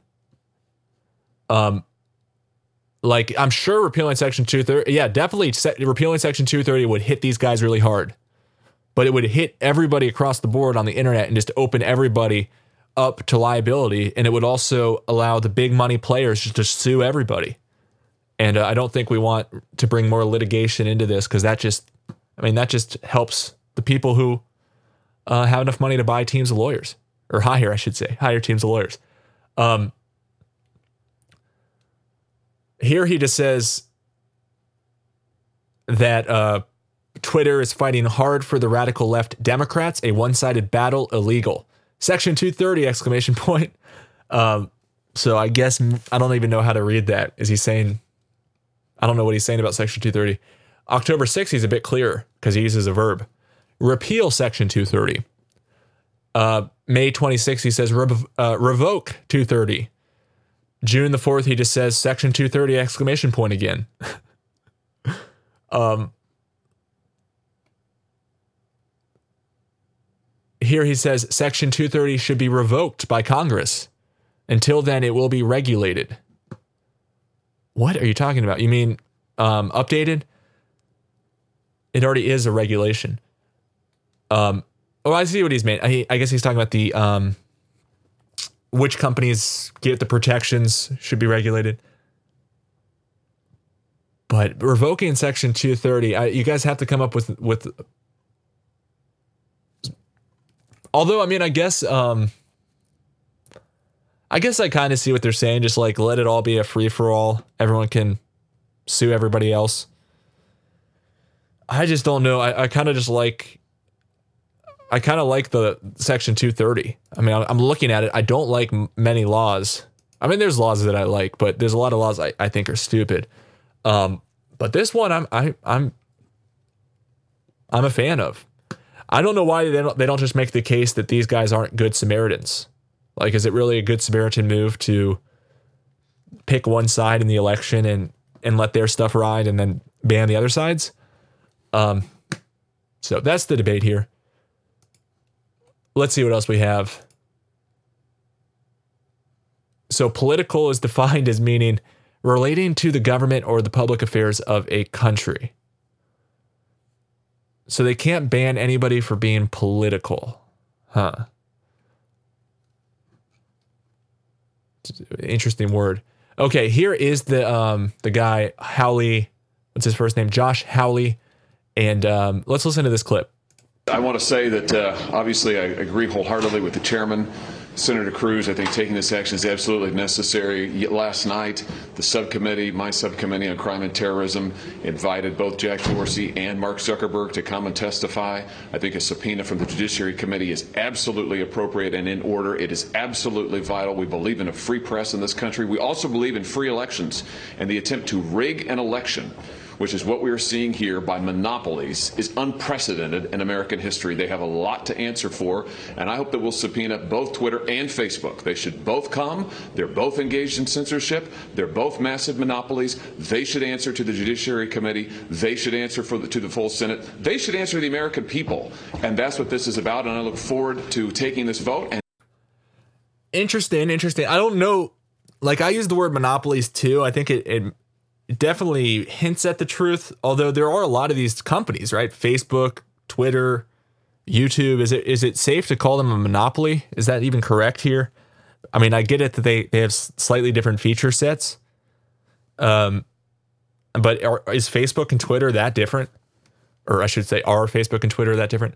Um, I also I'm reminding myself I really want to watch this. Uh, I know it's, it's lame that I want to watch a government meeting, but this House Intelligence Committee hearing titled Misinformation, Conspiracy Theories, and Infodemics Stopping the Spread Online. I might have to make a video where I just pull like the best clips from that because that is that's fun. I mean, it, it would be funny if it wasn't so sad. So they, they I, I found their notes on the meeting. They have all of these people's uh, statements, PDFs, uh, hearing uh, record. I'm hoping there's like a video of this.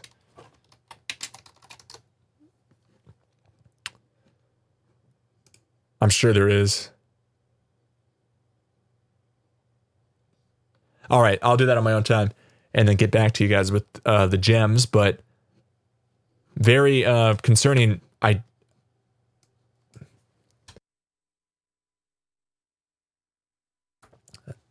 Very concerning. All right, I just want to remind people about this site that I put together. Um, some people were confused by it, so I just kind of want to explain it a little bit more. Uh, this is a site called groupdiscover.com, and it's for people to share videos and find videos. So the way it works is you you find a good video somewhere, and if you want to share it with people and add it to the the repository, you come and click new video, and you paste it. You either click share or you don't have to share. You can just add it to your page. But the idea is that people can subscribe to each other, get notified when they put out other videos, keep track of who they're subscribed to and the videos that are coming through on their subscriptions tab. Uh, so it's just an idea. Uh, I think it adds value uh, in a number of different ways. And uh, one thing I'm eyeing is to get other other communities hooked up with this so they can have their own place to congregate, kind of like a mini library for the whole community. And it all works by linking up to um, videos hosted some somewhere else. So uh, the problem is with hosting YouTube videos or um, linking to YouTube videos, those could be deleted. So it's always best to link to a more censors, censorship resistant platform like LBRY, Brighteon, or, or BitChute. Um, but the idea is that like not everybody creates content, but everyone watches content, or most everyone here watches content, right? So what if we just uh, had a little group of people or a big group of researchers would be even better. And as we find great videos, we share them in a repository that has a smart catalog of what we've what what what we should watch next. And it keeps track of what we've already watched and it stops recommending that and it gives us the best rated stuff based on people who are similar to us in our ratings. So I just want to show it. It, does cost a couple uh, bucks a month or a, few bucks a month. I think it's like four or five. I can't remember. Um, but there's a coupon code that'll bring it down to that four level. Um, YT Purge 2020. So no obligation. Don't no worries. No no need to like explain to me why you can't afford it right now. I, I get it. Um, I, I'm I'm I assume most people aren't gonna join me. That's fine. Uh, but if you want to join me over there, uh, I am going to start posting more and more videos on my channel on there. I post all of my documentaries here on Patreon and on um, Subscribestar, at least the non YouTube, because I figure everyone's watching on YouTube, so I don't want to bug people with notifications. I only put updates on the non notification ones. And, uh, or I only put notifications out for non YouTube ones, I should say. Uh, yeah, I just wanted to explain that a little bit more. So YT Purge 2020, all lowercase, gets you 50% off, and it supports the supports the channel. So uh, here's let's play let's play one more clip.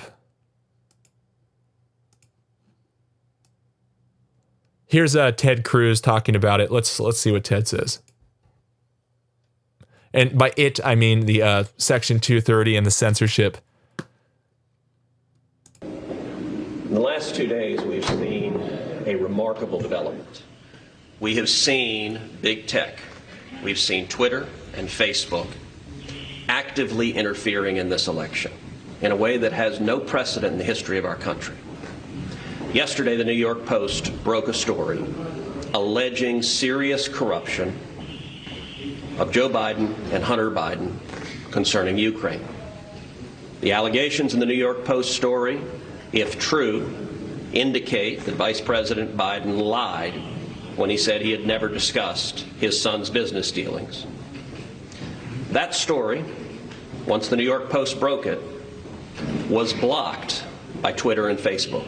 Anyone who attempted to share it was prevented from sharing it on Twitter or Facebook. The New York Post itself, when it attempted to put out its story, was blocked on Twitter and Facebook. The New York Post has the fourth largest circulation of any newspaper in this country. Never before have we seen active censorship. Okay, now here's where you lose me. It's like, oh, okay, because now a major outlet is uh, being hurt, so we all have to speak up now. It's like, I, I think um, we've seen this before, Ted. I think we've seen this a bunch before throughout history. I mean, I've been looking at the the book burnings that have happened, and uh, I think it only really just scratches the the surface what I've found so far. But it's just time after time after time after time. There's just these huge libraries that have been burnt um, as you know the next leader comes into charge into you know or con- conquers the land or you know comes to power and they just burn all the old stuff and so we've seen this throughout history over and over and over and over again and ted's like oh first time we ever seen it so I, I don't really trust his assessment. And it's like, oh well, now we were victimized, the the Republicans. So let's make sure we have a rule. Let's pass a law that you can't you can't censor Republicans. That's the vibe I'm getting from Ted. Of a major press publication with serious allegations of corruption of one of the two candidates for president. That was last night. This morning, the story escalated and got even worse. the New York Post broke a second story of a series of emails that indicate yet more corruption, in this instance, the Biden family receiving millions of dollars from communist China government officials. Just minutes ago, I tried to share that story on Twitter. And Twitter is actively blocking, right now, this instant, stories from the New York Post alleging corruption and the Biden fa- family receiving millions of dollars from communist China. This is election interference, and we are 19 days out from an election. It has no precedent in the history of democracy. The Senate Judiciary Committee wants to know what the hell is going on. Chairman Lindsey Graham and I have discussed this at length, and the committee. To- See, I, I don't, I don't know. I don't. Part of me wants to say I don't think it's any coincidence that it's the Republicans who are being censored here, and then they're going to be the ones who say enough is enough, to quote the Illuminati playing card with Trump on it, um, and, and, really put their foot down on the censorship. Um, because it's it's really adding regulation to speech, and I know people don't think that, but it, it kind of is. It's it's limiting speech, and so for the Republicans to push it instead of the Democrats, it's like it's that classic uh, cartoon by Ben Garrison, The March of Tyranny, where you have the the pyramid of the uh, global central bankers, and and they have these two legs with big boots on, just stepping on people. One leg is mar- marked Republican, one marked Democrat, and the people getting stomped are like, next time I'll vote for the other party. Um, and then the, best part's the mainstream media uh, megaphone that the uh, the what's it called the uh, corporate banksters are saying left, right, left, right. So I think that that pretty much sums it up. And so now we're having the right foot step on us. But then again, like it also people look at this like it's this they're the saviors, like they're actually coming and fixing things. And I think it probably will make it better initially when they roll out some of this stuff, but later it's going to make it even even worse because there'll be nowhere to run. Right now, you can go to BitChute, you can go to LBRY. You're not going to get censored there. You, you might have fewer eyes on you, although at this point, not really, because YouTube is is a brick wall.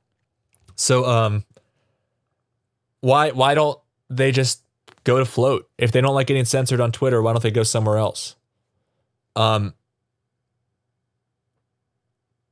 yeah, life's not fair. Life's not fair, unfortunately and uh, maybe they can make a uh, some sort of a deal or uh, a change so that big co- big companies get audited and can't ban things. But what are what's the government going to be protecting if they get to decide you know the moderation policies of big companies? Is that really going to fix things? The government stepping in and being like, well, we think that you shouldn't ban people for this. Like, what what are they going to fill fill in the blank? What are they going to say? You guys went too far. You shouldn't ban people for X, Y, and Z. Like it's going to be like this New York Post article, which is interesting, but it's it's really um not a huge shock. I mean, what was more interesting was the the way they censored it all, how they how it looked like they had preemptively uh put in place these hacked material laws or uh, not laws, hacked material clauses in the terms of service and such. So I, I just think it's um we have to keep our eye on this and be very precise with what we're saying in terms of section 230 and what to, what what's to be done with that.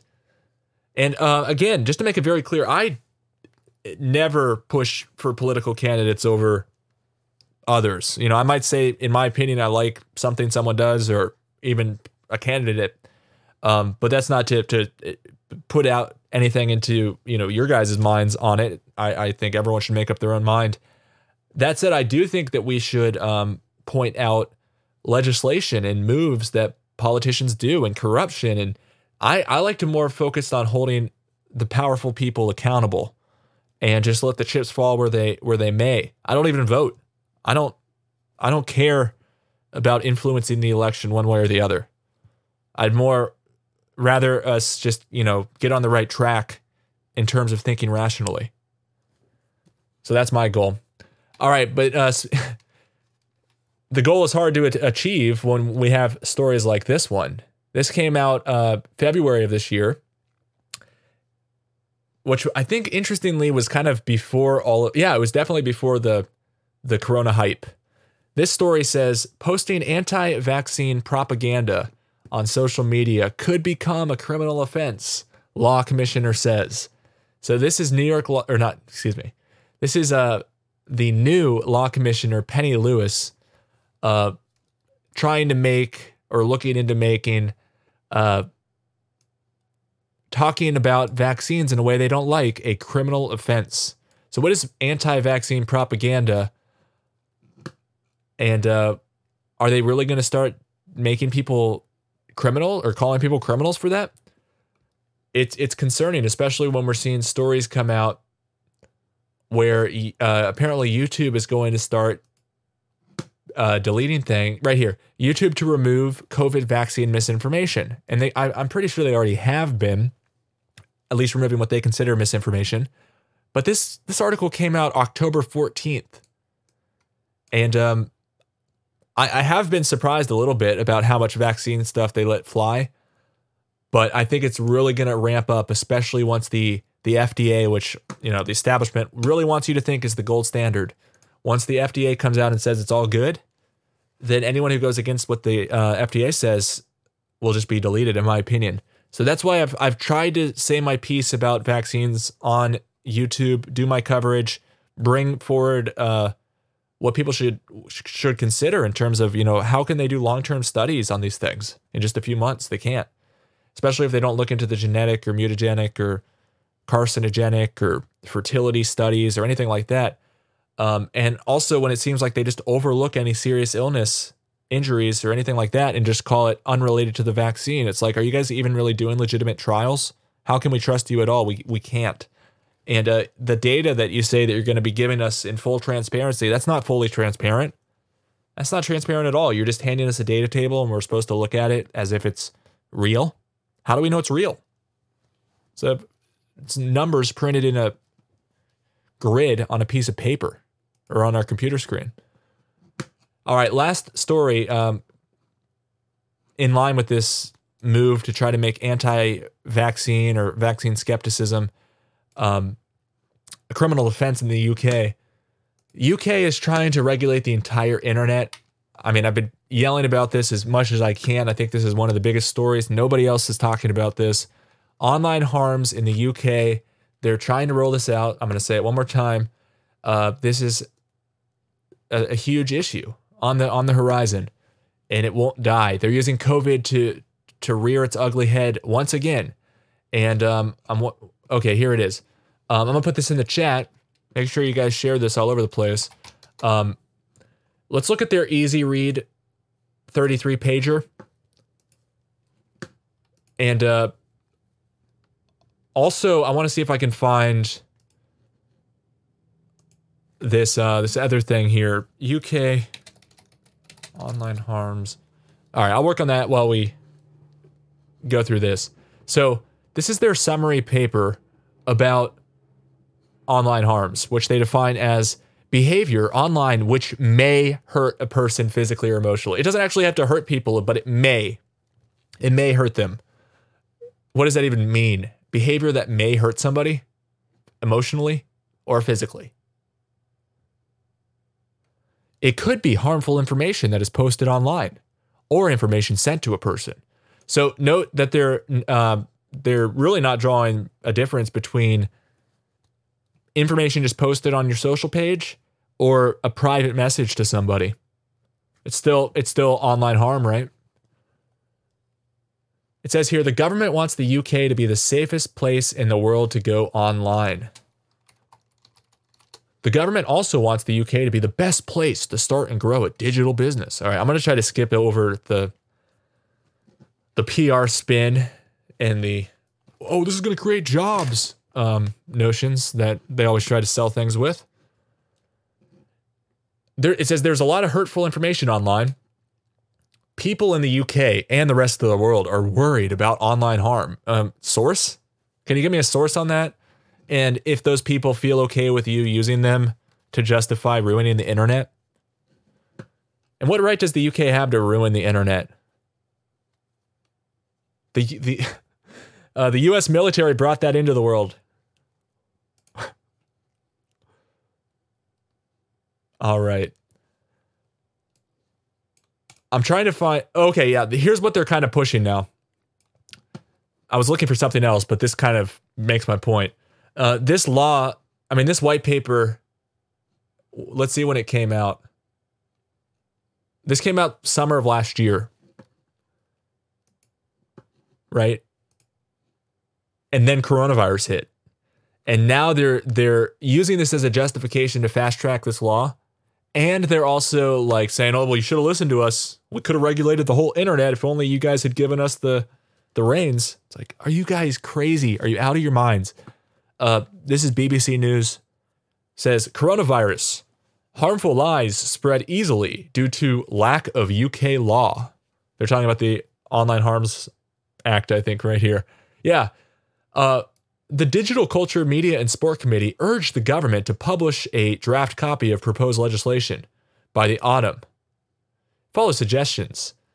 The online harms bill might not be enforced until 2024. I hope it's never in force. Jesus Christ, the thing's a huge accident waiting to happen. Uh, it says the group's chairman said tech firms could not be left to self-regulate. Well, that's what the uh, the Republicans in the U.S. are saying too. So you guys are on the same foot there. It says quote We still haven't been, excuse me, quote We still haven't seen correct legislative architecture put in place, and we are still relying on social media companies' consist or consciences. This is not good enough. Our legislation is not in any way fit for purpose, and we're still waiting. What I've seen so far has just been quite a lot of delay. Duty of care. See, I've talked about this before. I first came across this phrase, and maybe I'm just an idiot, um, but I'm seeing it re- used more and more. This duty of care, and I, I came across it for the first time with um, punitive psychiatry, pu- political abusive psychiatry, say in Nazi Germany, the Soviet Union, US, UK, all over the place, where they, they call people crazy or schizophrenics or uh, bipolar or whatever, and they say, uh, it'd be it'd be if we didn't treat you or put you in the asylum, we'd be uh, neglecting our duty of care, and we're actually criminals because we have a duty of care so it's it's like a threat to to somebody if they don't go along with like, oh, you're a big harm to our society. You know, they have these talking points the the, the cult pushes. They say, oh well, that that type of thinking is is harmful. That you can't say you're anti-vaccines. That's that's harmful information. Uh, and then they say people that have a, a legal obligation uh, to stop it and to do you know whatever they have to do depending on what their occupation is uh, to stop it. And th- they call that obligation a duty of care. So it's just more Orwellian talk, a duty of care. So, I mean, in um, Fahrenheit 451, Ray Bradbury had the great idea to make it the firefighters, right? That go around dousing the books with kerosene and lighting them. Um, I mean, Orwell couldn't even hold a, or not. Uh, Bradbury, I think, would probably uh, be impressed with. Well, actually, this term has been around for a while, but it's it's a term of art is my point. Um, this Orwellian phrasing here, doublespeak, duty of care to to uh, burn the books. You have a duty of care to to tape over people's mouths. You have a duty of care to lock people into mental asylums who are perfectly intelligent and um, expressive. You just don't like what they're saying. So I kind of just wanted to do a deep dive and go through all of that um, I, I, think we're at a, a, crossroads here, to quote Jane Fonda. I wouldn't quite call COVID a gift to the left, like she, or God's gift to the left, like she did. I think it's a, I think it's a gift to the ruling powers. It's a huge wealth transfer, a huge knowledge transfer, huge. Um, I don't even know a good way to put it. Like I kind of like how the U.S. Army calls it the information environment information environment, and then they they have information operations, or which are like psyops. Um, so information environment. and it's rigged. And there's all these policy lines which segment off huge populations from various parts of the information environment. So this oh, um, this window of acceptable uh, discourse just gets smaller and smaller. Actually, not smaller, just it moves in their direction, right? They're like, hey, uh, you like, hey kid, you like uh, democratic socialism? uh, it's it's sad. They are they are huge mind control machines. They can, um, they have the potential. If they're not already doing it, they they had the potential, and they very well could move in this direction to make their algorithms in such a way that it it, brainwashes people like by design like as optimally as possible like imagine one day if if youtube just uh, rolled out an update and it was that their computers were setting out to convince everybody of exactly what they want you to think. And they they would crunch the numbers. They would find okay what drives people in the desired direction? What desire what drives people in the undesired direction? What are the differences in all these people? It looks for latent variables. Latent meaning hidden. So you have all these hidden patterns in the the data that tell you okay let show this person those videos show that person those videos and um it's it really scares me like i think anyone who appreciates data and appreciates patterns um and knows that power corrupts should be terrified by by the power of something like YouTube. Um, I'm pretty. Let me check what the current numbers are. Uh, I'm pretty sure Google's the number one site, followed by YouTube, followed by um, Facebook. But let's look at just the top websites by traffic. For, for let's just look at the USA. Oh wow, number 1 now is YouTube. Number 2 is Wikipedia. Keep that in mind. Think about how how um like I was using I, I said this the other day, I actually liked uh, the point that was made. There's this guy who found the search engine manipulation effect. Uh, I think his name is David Epstein, no relation. And uh, he's a scientist who tried to, with experiment, prove that there's a very substantial effect to the psyche, the people's understanding of what they're searching for when people are looking for information on a search engine based on uh, the ranking of the results and which ones were placed first and second and third and such. Um, but there's not just a search engine manipulation effect. There's a dictionary manipulation effect. There's an encyclopedia manipulation effect. And I think there's a huge encyclopedia manipulation effect when it comes to Wiki- Wikipedia. Um, so basically, what I'm saying is people have come to trust the information on Wikipedia. They can find all this really useful information when they're looking for answers about how the world works. But they they develop a trust and a dependency on the content of these articles. And it it's just another information environment that skilled people uh, that do information operations uh, can go post stuff. They can manipulate that. Uh, who knows? I mean, I think we kind of get the the idea of who who's in charge of Wikipedia moderation. And uh, what type of stuff they they let on there and what kind of stuff they don't let on, on there. It seems like they have an agenda. It's not just of the people for the people. It could never be, if you think about it. I mean, it's kind of a, it's kind of amazing that it's gotten to where it is. Uh, but it, you can never have a completely um, agreed to consensus about everything. It's it's interesting that they try. We need more things like Wikipedia run by different groups. I think that's what we need.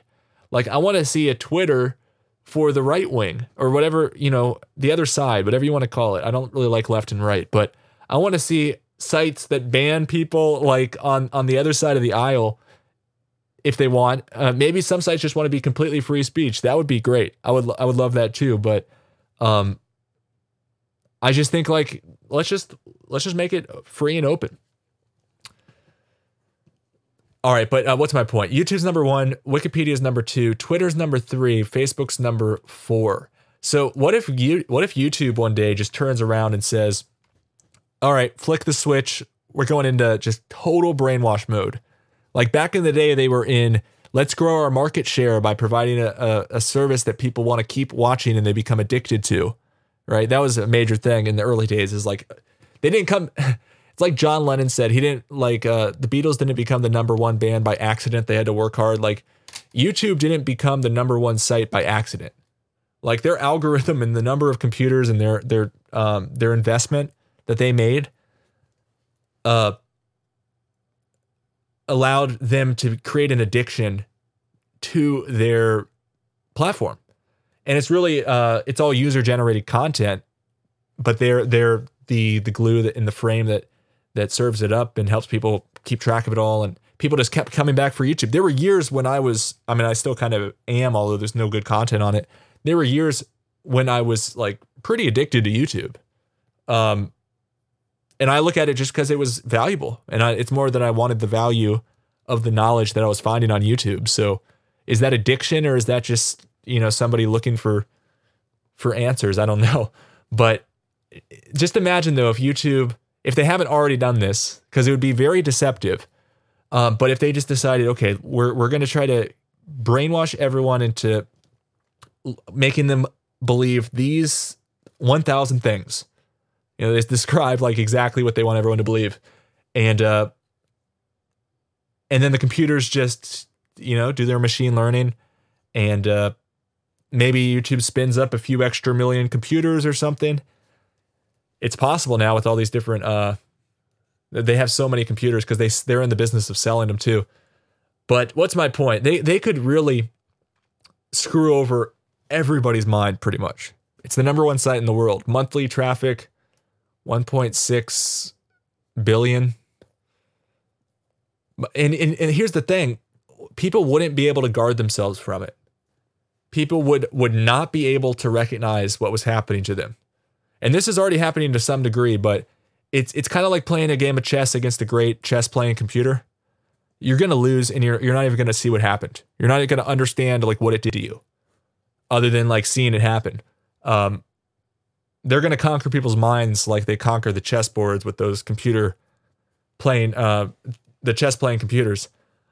But I, I don't think they're they're kicking in into full overdrive yet. But it's amazing when you think about it, just like the, the power of such a system when you have people just pouring videos in there all the time. And these are just like little ammunition things that they can use on people's psyches by uh, recommending them to people. So I know people probably think I'm crazy, barking up the wrong tree. People are probably more interested in like the flashy stuff, like the 5G towers and stuff. But no, I think YouTube, keep your eyes on YouTube, Facebook, and Twitter and their algorithms. Because computers, if they're if they're trying to achieve an objection, an, an objective um, of brainwashing us, we're not even going to we're not even going to really notice because the suggestions are going to be so good. They're not going to suggest like Stephen Colbert or something to you if you hate Stephen Colbert. They're going to suggest a video from someone you like that you're going to want to click on that's going to change your mind in their desired direction. You know, those are the types of videos the computers are going to find. They have so many to choose from that they're going to be able to just uh, find the perfect one, the perfect one to show you next, and then the perfect one after that, and the perfect one after that, and uh, guard your mind from it. And uh, that's actually why I put together this site, Group Discover just a fair algorithm. I don't want I don't I don't like uh, machine learning being weaponized because it's it's a very scary thought to me. So uh, let me know what everyone thinks in the comments down below. Let me give a, a shout out to people. Uh, French Wee Wee, thanks for stopping by. E Chad, Chappie, Mason Tricks, Claire, thank you everybody for stopping by.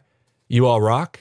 Really appreciate each and every one of you. It's awesome to have um, an, an outlet where I can come and present, you know, the stories as they pile up in my mind, and then I can move on. Although, can we ever really move on from this nightmare? I, I don't know. Uh, amazing drop. Thanks for stopping by. Kevin, appreciate you. My hometown, Timbuktu. Thanks everyone for being here. And say hey if you um if I haven't shouted you out yet. Uh, David, appreciate you stopping by. Beyond Awake, always awesome to see you. Uh, Charlotte, thanks for being here. Marcus, awesome to see you. Sally Sue, appreciate you. And uh, really, yeah, thank you everyone so much for for tuning in. Uh, in the future, I'm going to be doing more on other channels, and it's it's kind of weird. I, I like I said earlier, I'm a I'm addicted to YouTube, and um, that's where a lot of people are, and I guess maybe that's why people uh, gravitate towards it. But I need to stop thinking about YouTube only and coming up with. I need to come up with other things, not hold any punches.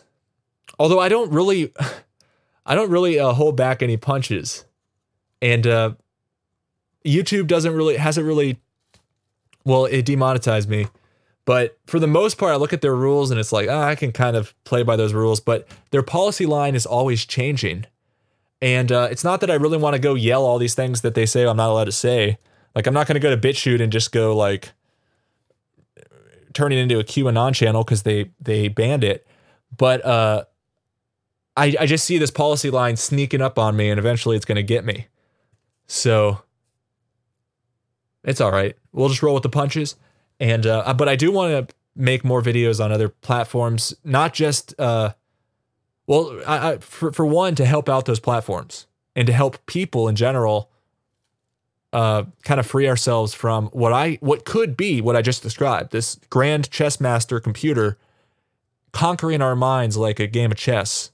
Like I, um, I don't know if you guys have played like a game of chess against one of these great computers, but it's gonna kick kick our uh, kick our butts every time, and it's so counterintuitive the patterns it finds to humans. Um, so something to think about when people go to these sites over and over and over again. Every time they load up the YouTube page, there's probably like what 15 recommended videos that the person looks through. Every single one of those is an opportunity for the the chess playing computer to make a move. Oh, let's show them this video. Let's show her that video. Let's, you know, it's hard to even contemplate, let alone explain. But um, I urge you to think about it, and uh, I'm gonna do my best to put it put it into a little bit more um, organized fashion. I'm still trying to kick these thought, thoughts around and really get to the bottom of in in uh, in you know some intuition that I have in this regard. I've I've worked with computers all my life, grew up with them, and uh, I know this to be true that they they can if they're if they're programmed right, they can do all sorts of crazy stuff. And what do these people want to do? They want to control us. They want to control our minds. They want to control our behavior. What tools do they have? They have a bunch of computers and these websites everyone uses. So I don't I don't think I'm stretching. Uh, I'm just not explaining as well as I could. So that's my my challenge, and I really want to appreciate everybody. I really want to thank everyone for being here, and I appreciate you all so much. And uh, keep on fighting, and definitely make sure to check out all these uh, deleted people on the different platforms. Like I said earlier, it's just really a matter of us finding the right people to follow on LBR, LBRY.TV and on uh, BitChute, things like that, and uh, Flote, for instance. And we can uh, really circumnavigate these rigged algorithms. So have a great day, everyone. I really appreciate you all. And I hope you all, um, I wish you all the best of luck. Have a great day.